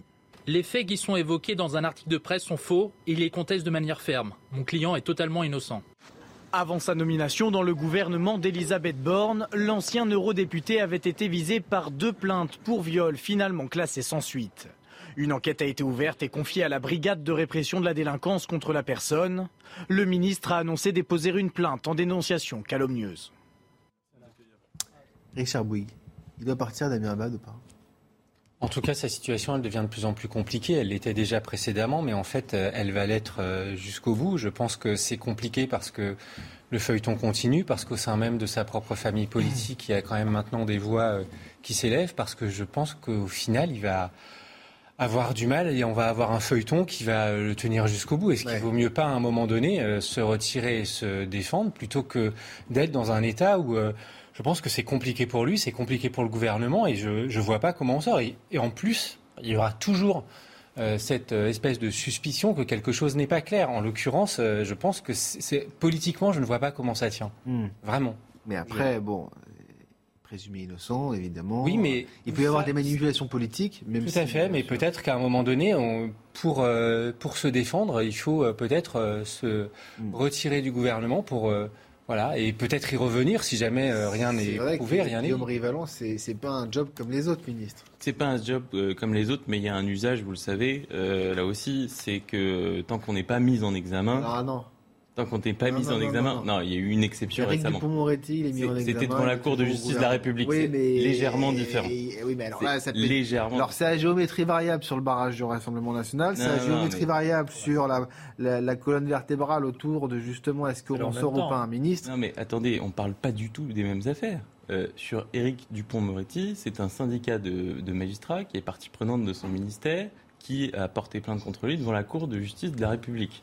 Où les magistrats ou les gens qui siègent dans cette Cour de justice de la République sont ses pairs, c'est-à-dire des élus. Là, on parle de faits qui sont extrêmement graves, c'est-à-dire que c'est de la criminalité, c'est du pénal, et donc au bout d'un moment, c'est la justice qui va trancher sur le cas. Et de vous parlez de la mise en examen, c'est pour ça. Non, mais oui, mais il faut remettre aussi les choses dans son contexte. C'est-à-dire que vous dites que c'est pas toujours clair, mais c'est pas exactement pareil quand même. Ouais. Voilà. Donc là, c'est soit. Donc il n'y a pas de règle en fait, c'est ça. Il y a des usages. Après, charge au président de la République de les appliquer ou pas. C'est lui, de toute façon, qui compose Ah bah ça, avec, et lui, sur proposition du Premier ministre, de la Première ministre, son gouvernement. Donc peut-être qu'il profitera des jours à venir pour faire des ajustements. Mais Après, charge à peux- lui de le après, faire. moi, je peux comprendre qu'ils le maintiennent. Ça, ça se justifie, ça peut se justifier totalement. Et il peut aussi le, En tout le cas, pour sortir. Ça se justifierait aussi. Mais c'est juste qu'on n'arrive pas à comprendre en fait, juste la, la, la position du président. En tout Ah cas, non, mais sa moi, je ligne. suis pas porte-parole du président de la République. Donc, Non, si vous voulez, je je suis pas dans sa tête non plus. mais- Donc, au bout d'un moment, je ne sais pas ce qu'il va faire dans les jours à venir. Toutefois, on peut analyser les choses assez froidement et factuellement. Par ailleurs, ces faits ne sont pas nouveaux. Ils sont très graves. Il a été président du groupe Les Républicains pendant cinq ans. Personne n'avait rien dit jusqu'à présent. Donc, si vous voulez, bon, voilà, ça interroge aussi. Oui, alors bon, je, je- je vais avoir la casquette euh, d'avocat. Je crois que Tout à fait, euh, la- la- euh, je, je crois, je me méfie toujours de- du tribunal médiatique. Donc, je crois qu'il faut faire très attention, rappeler les principes de présomption d'innocence. Après, vous avez raison. Je crois que la, la situation euh, politique euh, de, euh, du ministre est, est assez. euh, Elle est compliquée. Il n'arrive même pas à composer son euh, cabinet. Néanmoins, Donc, voilà. Rappelons fait. quand même. non, mais c'est un fait. Mais bien sûr, mais ça, c'est un fait. incontestablement. Mais ça, il, il revient au président de la République et euh, au principal intéressé de, de prendre leurs responsabilités là-dessus. ça, Moi, sûr. je crois que, euh, euh, de- comme tout, je- comme, comme- comme tout, comme tout citoyen, le- la présomption d'innocence doit être appelée.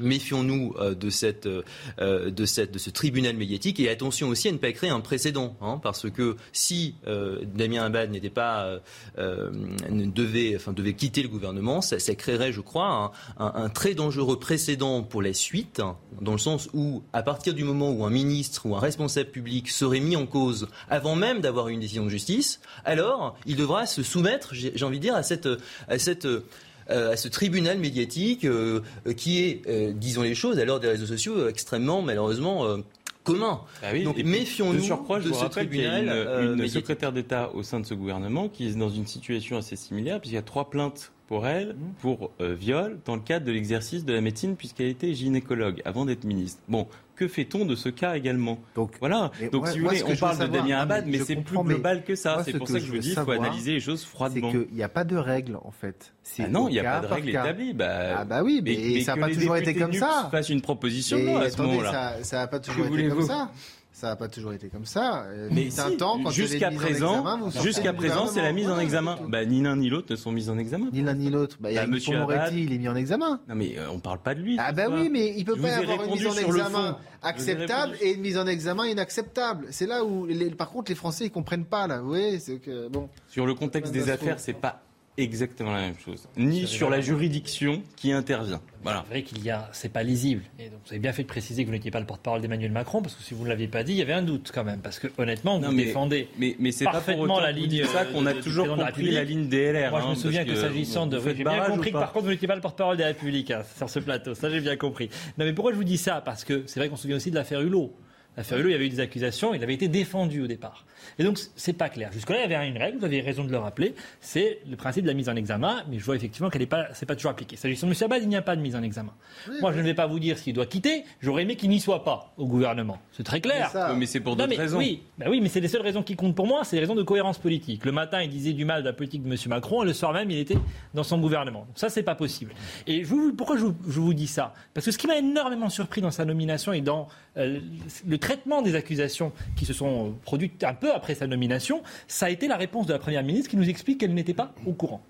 Ça veut dire qu'on a nommé M. Abad pour faire un coup politique sans se renseigner. Sans se renseigner. Parce qu'il y avait eu un dépôt de plainte qui avait été classé sans suite. Mais dire je ne suis pas au courant, ça veut dire que ça a été fait n'importe comment. On ne nomme pas ministre quelqu'un euh, sans savoir. J'aurais compris qu'elle dise il est présumé innocent. Ne parlons la pas du plainte a passé. été. Oui, mais c'est la même chose là. Oui, mais d'accord, Parce mais- qu'il n'y a pas de aujourd'hui de matérialité juridique qui le met en cause. Aujourd'hui, euh, vous, Nasrou, des Républicains, est-ce que vous, vous considérez que Damien Abad doit partir ou pas? C'est ça qui Il m'intéresse. faut être très clair. Moi, je suis attaché à la présomption d'innocence. Si aujourd'hui je vous disais il doit partir parce qu'il y a des accusations, tout en respectant vraiment la parole des victimes présumées, parce qu'on ne peut pas faire comme si ça n'existe pas, je ne pense pas qu'on puisse condamner quelqu'un avant que la justice ne le fasse. Et donc, tant qu'il n'y a pas une suite juridique euh, consistante aux accusations, je pense qu'on ne peut pas demander son départ, mais je pense que le gouvernement aurait pu éviter de se retrouver dans cette situation parce que le mal sera de toute façon causé. On m'a crié dans l'oreillette coupure pub. Donc je coupe et la pub. À tout de suite. De retour dans Soir Info Week-end avec mes invités Otman Nassro, Richard Bouygues, Guillaume Rivalan et Alexandre Mancino. Avant de reprendre nos débats, le Flash Info de Mathieu Devez. Un vol sur cinq annulé demain à l'aéroport Roissy-Charles de Gaulle en raison d'une grève. Les salariés réclament des embauches et des hausses de salaire. La grève des pompiers du premier aéroport de l'Hexagone a déjà contraint les compagnies à annuler un vol sur six jeudi et vendredi entre 7h et 14h. La pénurie de soignants qui affecte déjà le fonctionnement de nombreux hôpitaux en ce début d'été a également des conséquences très graves sur les maternités. Plus de 10% d'entre elles sont en fermeture partielle. Elles sacrifient donc des activités pré- et post-naissance pour se concentrer sur les accouchements. En basket, Rudy Gobert change de franchise après 9 saisons sous le maillot de Utah en NBA. Le Français a été échangé à Minnesota.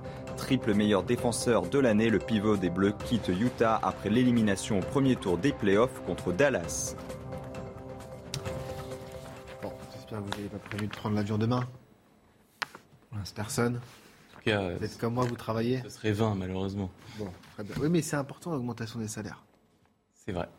Mais on peut le faire dans un cadre sans bloquer des gens qui ont attendu parfois deux ans, qui ont économisé deux ans pour partir en vacances. Je suis d'accord. Ça s'appelle le dialogue, ça s'appelle être raisonnable. Richard Bouygues, vous n'êtes pas d'accord Ouais, Si, je préfère qu'il y ait du dialogue. Et puis quand il n'y en a pas, bah, peut-être qu'il y a d'autres. Bloqué. Pas bloqué, c'est pas forcément la solution qui est celle que je préfère. Elle est celle que font euh, régulièrement euh, des organisations syndicales quand euh, le dialogue n'arrive pas à aboutir. Bon, est-ce que c'est la meilleure solution? Je ne sais pas. C'est peut-être l'ultime solution de leur côté. Bon, moi j'aimerais bien qu'on n'y arrive pas, mais peut-être qu'un jour on sera assez adulte pour faire du dialogue social, quelque chose d'un peu plus intelligent que ce qu'on en fait. Je- moi, je pense que ces conflits sociaux sont de moins en moins compréhensibles pour les gens, que ça n'aide pas à ce qu'on explique et à défendre la cause de ceux qui se mobilisent. Je peux comprendre qu'il y ait des problématiques. des. Oui, mais oui, mais honnêtement, on devrait sortir de cette culture de la lutte des classes, cette culture vraiment du conflit social qu'on a dans notre pays. C'est vraiment stérile et ça ne marche pas. Comment vous faites Je vais me faire Bah, un peu l'avocat Parlons-en à l'Assemblée nationale. Non, mais vous augmentez pas les salaires à l'Assemblée nationale. hein. C'est mais- pas à l'Assemblée nationale que vous allez augmenter Non, mais Comment ils font les Allemands manières. Ils ont des syndicats qui sont responsables, qui sont pas dans une idéologie marxiste, qui n'écoutent pas M. Mélenchon, qui lui rêve encore du grand soir, parce que voilà, il y a une gauche allemande qui est beaucoup plus raisonnable. Ils se mettent autour de la table et ils négocient. Et en général, ça marche mieux. Ce genre de, de conflit euh, dessert la cause plus qu'autre chose. hein. On est, on est les champions du monde en France, effectivement, à bloquer dès lors que ça ne, euh, dès lors qu'on est qu'on s'oppose à, à un certain nombre de, de- de choses dans, dans les entreprises ou, ou dans d'autres types de structures. Je crois qu'aujourd'hui, ce qui est important, c'est que, le dialogue social revienne, notamment en interne avec les différentes parties prenantes, et qu'on puisse s'inspirer aussi. Vous avez raison de la culture peut-être syndicale de, nos, pays voisins européens. Euh, aujourd'hui, euh, enfin bloquer les aéroports en plein début d'été, en plein départ en vacances, c'est inacceptable. C'est un rapport de force. C'est un rapport de force, mais encore une fois, dans une logique très marxiste, très antagonique de la société. Euh, Personne ne se satisfait complètement. Ça. Mais, oui, mais c'est à, déplorer et je crois qu'il faut quand même aujourd'hui le, le, dire. C'est prendre en otage des Françaises et des Français qui n'ont rien demandé, qui veulent simplement partir en vacances où euh, c'est voilà, c'est complètement lamentable. Je ne crois pas que, que ça serve la cause hmm. qui, euh, qui, qui, souhaite être défendue en l'espèce. on est plutôt euh, d'accord sur, sur tout ça. J'aimerais qu'on évoque la crise des urgences parce que vous le savez, le, gouvernement a retenu toutes les propositions euh, de la mission Flash sur les urgences qui euh, préconise 41 mesures pour désengorger les hôpitaux cet été. Et vous savez que parmi euh, ces réponses de court terme, eh bien, la chef du gouvernement a notamment confirmé un complément de rémunération pour le travail de nuit. Alors un petit résumé fait par Reda Emrabi. Un document de 60 pages, 41 propositions et trois axes forts dans ce rapport. La mission Flash recommande de réguler l'accès aux urgences, autrement dit, limiter l'accès aux seules urgences vitales, notamment la nuit. Le but, inciter la population à appeler le SAMU pour éviter l'engorgement de l'hôpital.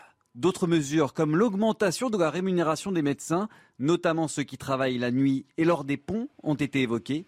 Faire appel à des soignants retraités volontaires est aussi une option. En visite dans un hôpital de Pontoise ce vendredi, la Première ministre Elisabeth Borne a indiqué retenir toutes les propositions de la mission Flash. C'est une boîte à outils qui va être mise à disposition de tous les territoires pour que les professionnels de santé, les élus, tous les acteurs aussi, euh, toutes les, voilà, toutes les professions euh, de la santé puissent s'en emparer et décliner localement les bonnes réponses pour les Français. Reste à savoir ce que va faire le gouvernement sur le long terme, notamment avec le projet de loi sur le financement de la sécurité sociale.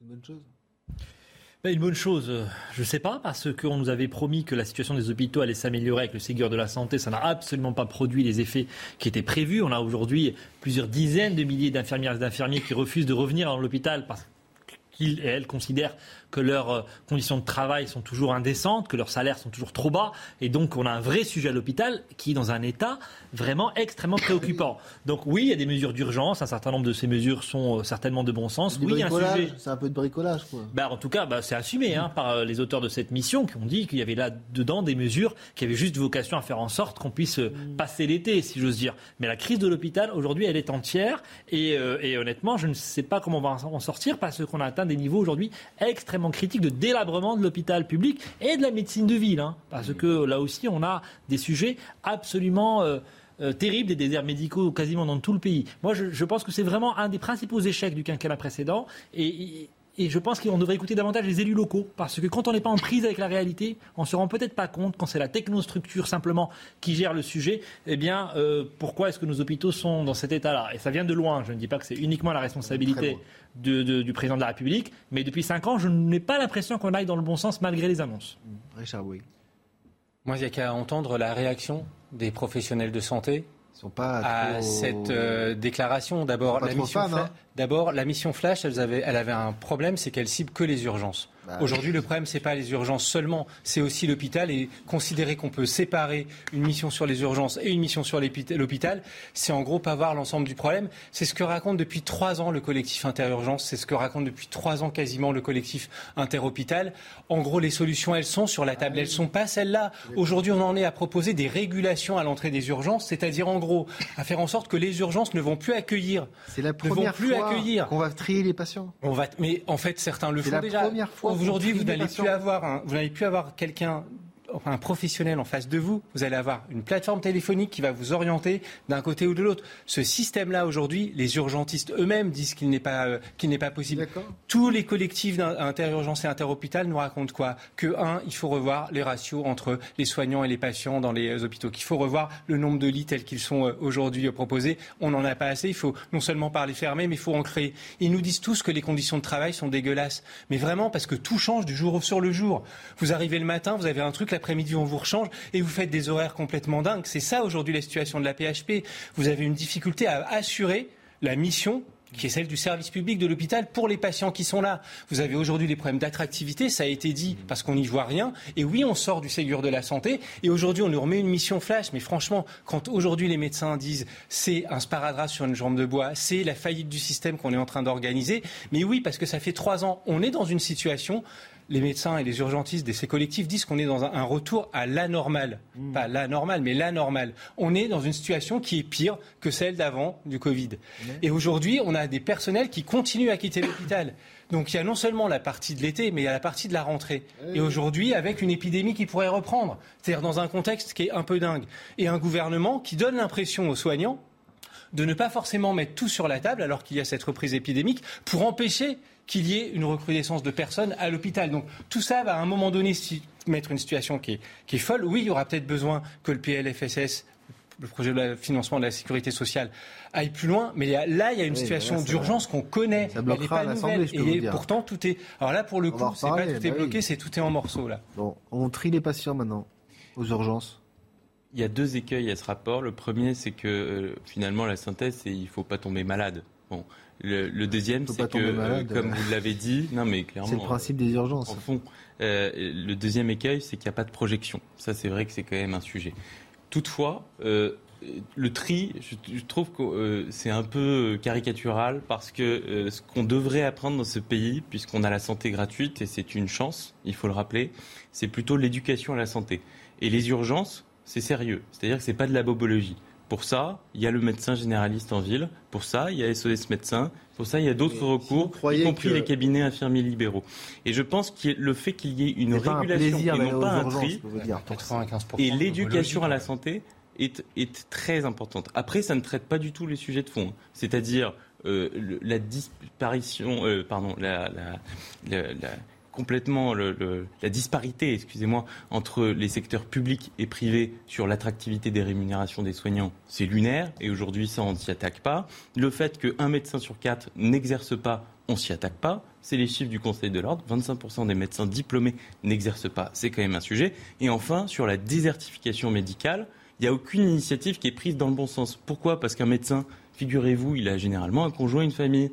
Qu'est-ce qu'ils vont faire dans les territoires reculés, ces gens-là? Bon, bah, tant qu'on n'aura pas réglé le problème à la racine, ce sera compliqué d'attirer des professionnels de qualité dans des endroits qui sont 80 difficiles. des hôpitaux ne peuvent pas assurer aujourd'hui la plénitude des lits et des services vous avez raison, le problème il est évidemment structurel. Je crois que là, la, mission flèche, comme son nom l'indique, hein, euh, voilà, c'était s'intégrer dans, dans, un aspect très court-termiste. Je crois que le problème il est, il est de fond. Beaucoup de choses ont été dites.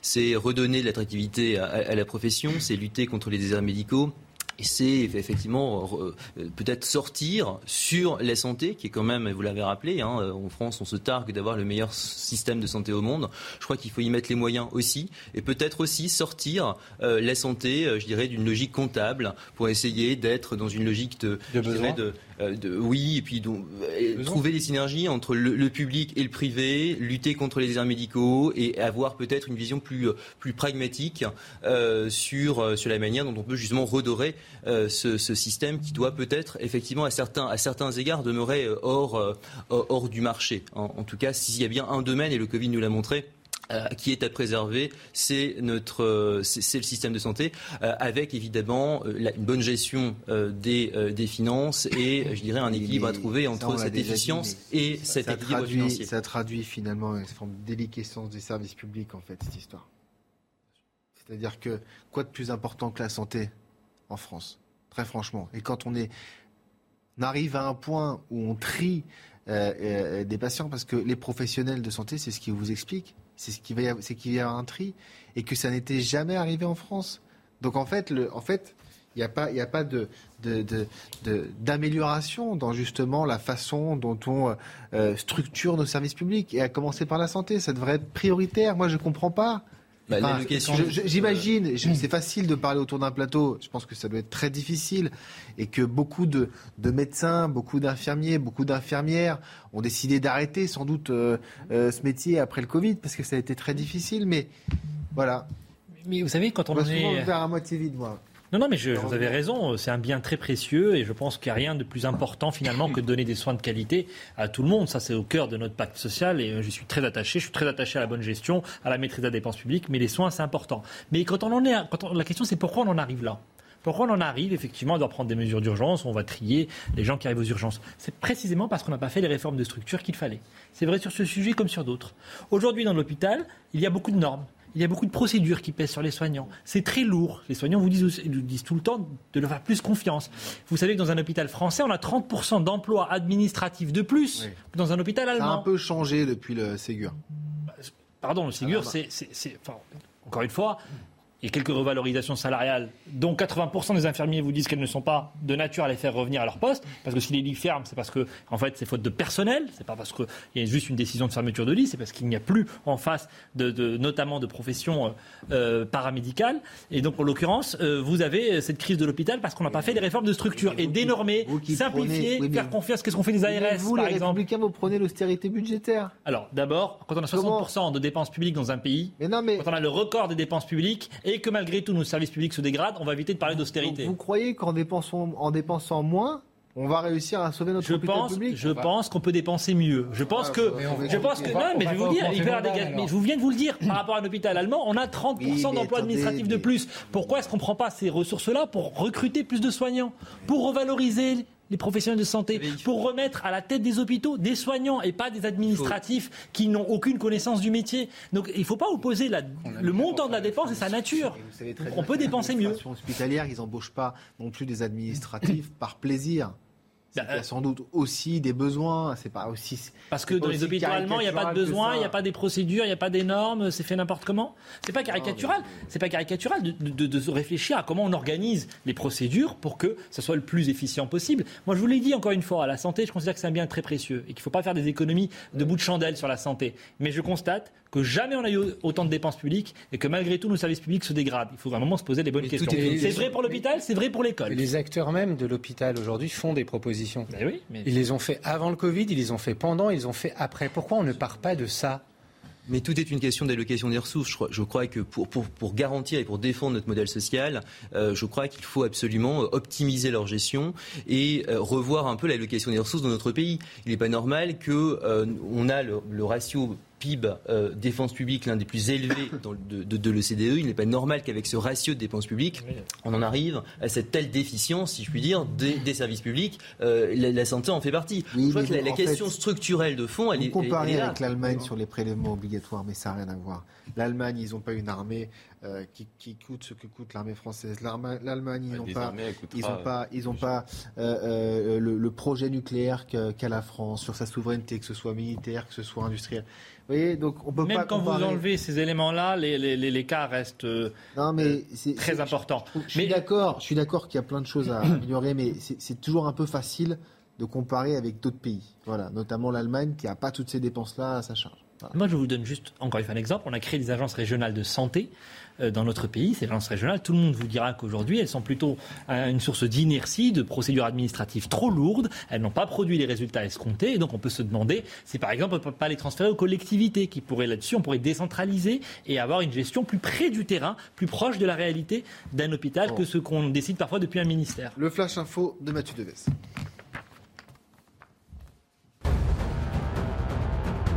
En Ukraine, les écoles de Kiev rouvriront au mois de septembre. L'éducation y sera dispensée en présence des élèves. Depuis le début de l'invasion russe, les cours se faisaient à distance. Les établissements sont actuellement fermés du fait des vacances scolaires d'été. L'OMS appelle à une action urgente en Europe face à l'envolée des cas de variole du singe. Désormais, plus de 4500 cas confirmés en laboratoire sur le continent soit trois fois plus que mi-juin. Épicentre de cette nouvelle contagion, l'Europe compte désormais 31 pays ou territoires ayant rapporté des cas de variole du singe. Coup double pour Yves Lampart sur les routes du Tour de France. Le Belge s'impose lors de la première étape, un contre-la-montre de 13 km dans les rues de Copenhague. Il s'empare donc du maillot jaune et devance Wood van Aert de 5 secondes et le double tenant du titre, Tadej Pogacar de 7 secondes. Euh, je voulais vous montrer cette image, que vous la commentiez. Euh, c'est le drapeau de l'Union européenne qui est entré euh, aujourd'hui, image assez symbolique et assez forte, au sein du Parlement ukrainien. sous les applaudissements avec le président Zelensky qui était, qui était présent. C'est une, une image importante, une, un symbole très fort, Richard Bouygues Ah oui, pour le coup, c'est une des images fortes de, de la journée, mais même au-delà, hein, je pense qu'il va rester, qui était, je crois, attendu euh, par les Ukrainiens, mais qui, euh, en l'occurrence, aussi montre la force d'attractivité de, l'Europe à un moment donné où on peut en douter. En tout cas, là, il y a un peuple qui euh, attendait ce signal et qui vient nous dire qu'il y a encore beaucoup d'espoir et d'attente derrière ce drapeau. Oui, c'est un moment fort. C'est une, image d'espoir, une image extrêmement forte et surtout qui redonne finalement beaucoup de densité politique à l'Union européenne qui n'est pas toujours perçue ainsi. Et plutôt, d'ailleurs, parfois de manière illisible ou, trop économique. Mais là, ça montre que c'est un, un, espoir pour un peuple qui euh, subit euh, l'affront quand même de, la Russie. Et euh, pour eux, c'est vraiment sortir finalement de l'ornière et leur permettre de tracer une voie vers demain. Et je pense qu'il faut le saluer, c'est assez prenant. Manasco, partagez. beaucoup contestent. Hein, dans la classe politique, surtout au Rassemblement national d'ailleurs. Non, mais que sur la question de l'adhésion, il faut que ce processus suive ses règles. Bien sûr qu'il ne faut pas faire adhérer l'Ukraine dans n'importe quelle condition. Il y a des règles importantes à respecter. Néanmoins, c'est une belle image et moi j'y suis sensible. C'est une belle image, une image d'espoir évidemment dans le contexte que nous connaissons euh, pour, euh, pour l'Ukraine. Après, je crois que ça ne doit pas effectivement euh, nous empêcher de, réfléchir à, l'Europe que nous souhaitons. Voulons-nous davantage d'intégration politique ou est-ce que l'Europe économique se suffit? Je crois qu'il faut aussi s'interroger sur, sur l'avenir de l'Europe, sur la puissance que nous souhaitons en Europe pour contrecarrer la Chine, les États-Unis. Quel type d'Europe L'Europe politique Si oui, comment et, à quelles conditions Parce que je pense qu'on ne peut pas non plus s'élargir en veux-tu, en voilà, selon les circonstances. Donc je crois que évidemment